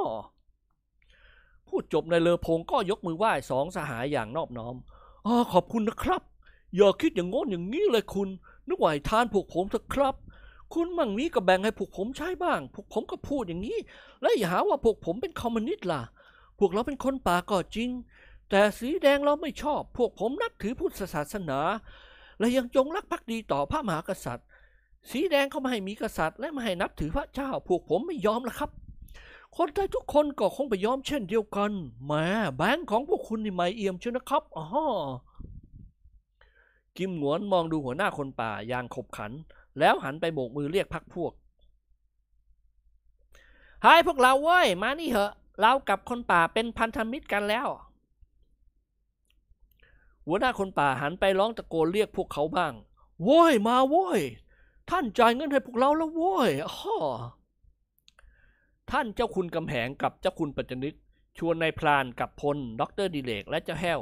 ลุกขึ้นจากที่มั่นเดินเข้ามายังที่เจรจากัน ในเวลาเดียวกันนั่นเอง บรรดาสมุนคนป่าก็ย่อยๆกันเข้ามากริยาท่าทางอันดุร้ายเปลี่ยนเป็นยิ้มแย้มแจ่มใส หัวหน้าคนป่าก้มศีรษะคำนับคณะพักสีสหายแล้วพูดขึ้นอย่างนอบน้อมเออผมต้องขออภัยโทษ เท่าที่พวกเราได้ปฏิบัติการรุนแรงไปบ้าง อย่าถือโทษโกรธเคืองพวกเราเลยครับ ต่อจากนี้ไปผมอนุญาตให้พวกคุณท่องเที่ยวในบริเวณป่านี้ได้โดยเสรี สัตว์เดรัจฉานชนิดใดที่คุณอยากฆ่ามันก็ฆ่าได้ ทรัพยากรธรรมชาติมีเพชรทองและธาตุต่างๆ คุณอยากได้ เชิญขนออกไปเลย ผมรับรองว่าพวกคุณจะไม่ได้รับภรรยาไม่ได้รับภัยอันตรายจากพวกผมอีกเลยฮ่อฉันนึกว่าแกพูดภาษาคนป่าซะอีก ที่แท้แกก็พูดภาษาไทยเรานี่เอง นี่ ฉันถามแกหน่อยเถอะ เรื่องอะไรครับท่าน เรื่องสุสานช้าง เจ้าคุณกำแหงพูดยิ้มยิ้มพวกเราสืบทราบมาว่ามีสุสานช้างอยู่ในบริเวณป่าแถบนี้ แกคงจะรู้เรื่องดี นายเลอพงขมวดคิ้วย่น สุสานช้าง อ๋อ ที่ช้างป่ามันเขาไปถ่ายอุจจาระใช่ไหมครับ นิกรทำคอย่น นั่นเขาเรียกว่าส้วมช้างไม่ใช่สุสานช้าง สุสานช้างคือป่าช้าของช้างที่พวกช้างป่ามันตายที่นั่นน่ะ หัวหน้าคนป่าหัวล้อกากพุทโธอันิจจังทุกขังโอ้ยคุณเอาอะไรมาพูดครับ สุสานช้างน่ะมันมีแต่ในหนังในหนังเรื่องทาซานเท่านั้น ผมอยู่ป่านี้มานมนานแล้วไม่เคยพบเห็นสุสานช้างเลย เคยเห็นแต่ส้วมช้าง ซึ่งมักจะมีริมทางริมหนองน้ำอ๋อพวกสมุนคนป่าหัวเราะคิกคักไปตามกัน เจ้าคุณกำแหงหันมาไล่เบี้ยคนของท่าน ไหนมึงว่ามีสุสานช้างไงไอ้ยงนายพรานยิ้มแห้งๆ อาจารย์ของกับผม แกบอกอย่างนี้นี่ครับ แกเป็นตุเป็นตะว่ามีสุสานช้างในป่านี้อย่างแน่นอน บอกตำแหน่งแห่งที่ไว้ให้เรียบร้อย ปากถ้ำมีน้ำตก มีทางเดินคดเคี้ยวและมีช่างพายตัวใหญ่เฝ้ารักษาถ้ำน้ำตกตลอดเวลา ผู้คนป่าหัวเราะคลืน นายเลอพงกล่าวกับคณะพักสีสหาย อย่าพยายามค้นหาสุสานช้างเลยครับ เสียเวลาเปล่าเชื่อผมเถอะ ผมคิดว่าใช้เวลาล่าสัตว์เล่นยังจะสบายใจกว่า ผมรับรองว่าไม่มีสุสานช้างในประเทศไทยเป็นนันขาด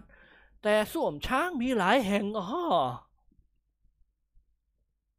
เจ้าคุณกำแหงมองดูสีสหาย เฮ้ย ถ้าเช่นงั้นเราเลิกล้มความคิดที่จะค้นหาสุสานช้างได้แล้ว มุ่งหน้าล่าสัตว์กันดีกว่า อีกสักห้าหกวันค่อยกลับบ้าน พวกคนป่ากับพวกนักล่าสัตว์ สนทนาปราศัยกันอีกสักครู่หนึ่งก็แยกย้ายกันไป เสียงกรองและเสียงโห่ร้องดังไกลออกไปทุกที จนกระทั่งเงียบเสียง เจ้าคุณกำแหงสั่งให้นายยงพาพักพวกของท่านออกเดินทางต่อไป ท่ามกลางป่าใหญ่ไพศาลระหว่างวังชมพูกับดงพญาเย็น เสียงปืนเล็กยาวดังขึ้นตามจุดต่างๆ คณะพักสีสหายได้ทำการล่าสัตว์ตัดชีวิตกันอย่างสนุกสนาน นักนิยมไพร ยิงได้กวางกระทิง ตลอดจนสัตว์ชนิดหนึ่งที่เรียกกันว่า เกาะมู่ลีได้ มากมายยิงกันจนกระทั่งลิงข้างและนกตัวเล็กๆ ฝ่ายหนึ่งได้รับความสนุกสนาน แต่ฝ่ายที่ถูกล่าที่เป็นสัตว์เดรัจฉาน ต้องสูญเสียชีวิต บาดเจ็บสาหัสวิ่งกระเจิดกระเจินแตกตื่นไปทั่วป่า คณะนักล่าสัตว์บรรดาศักดิ์ท่องเที่ยวอยู่ในป่าดงพงไพรได้เจ็ดวัน ก็เดินทางกลับจากป่า จบบริบูรณ์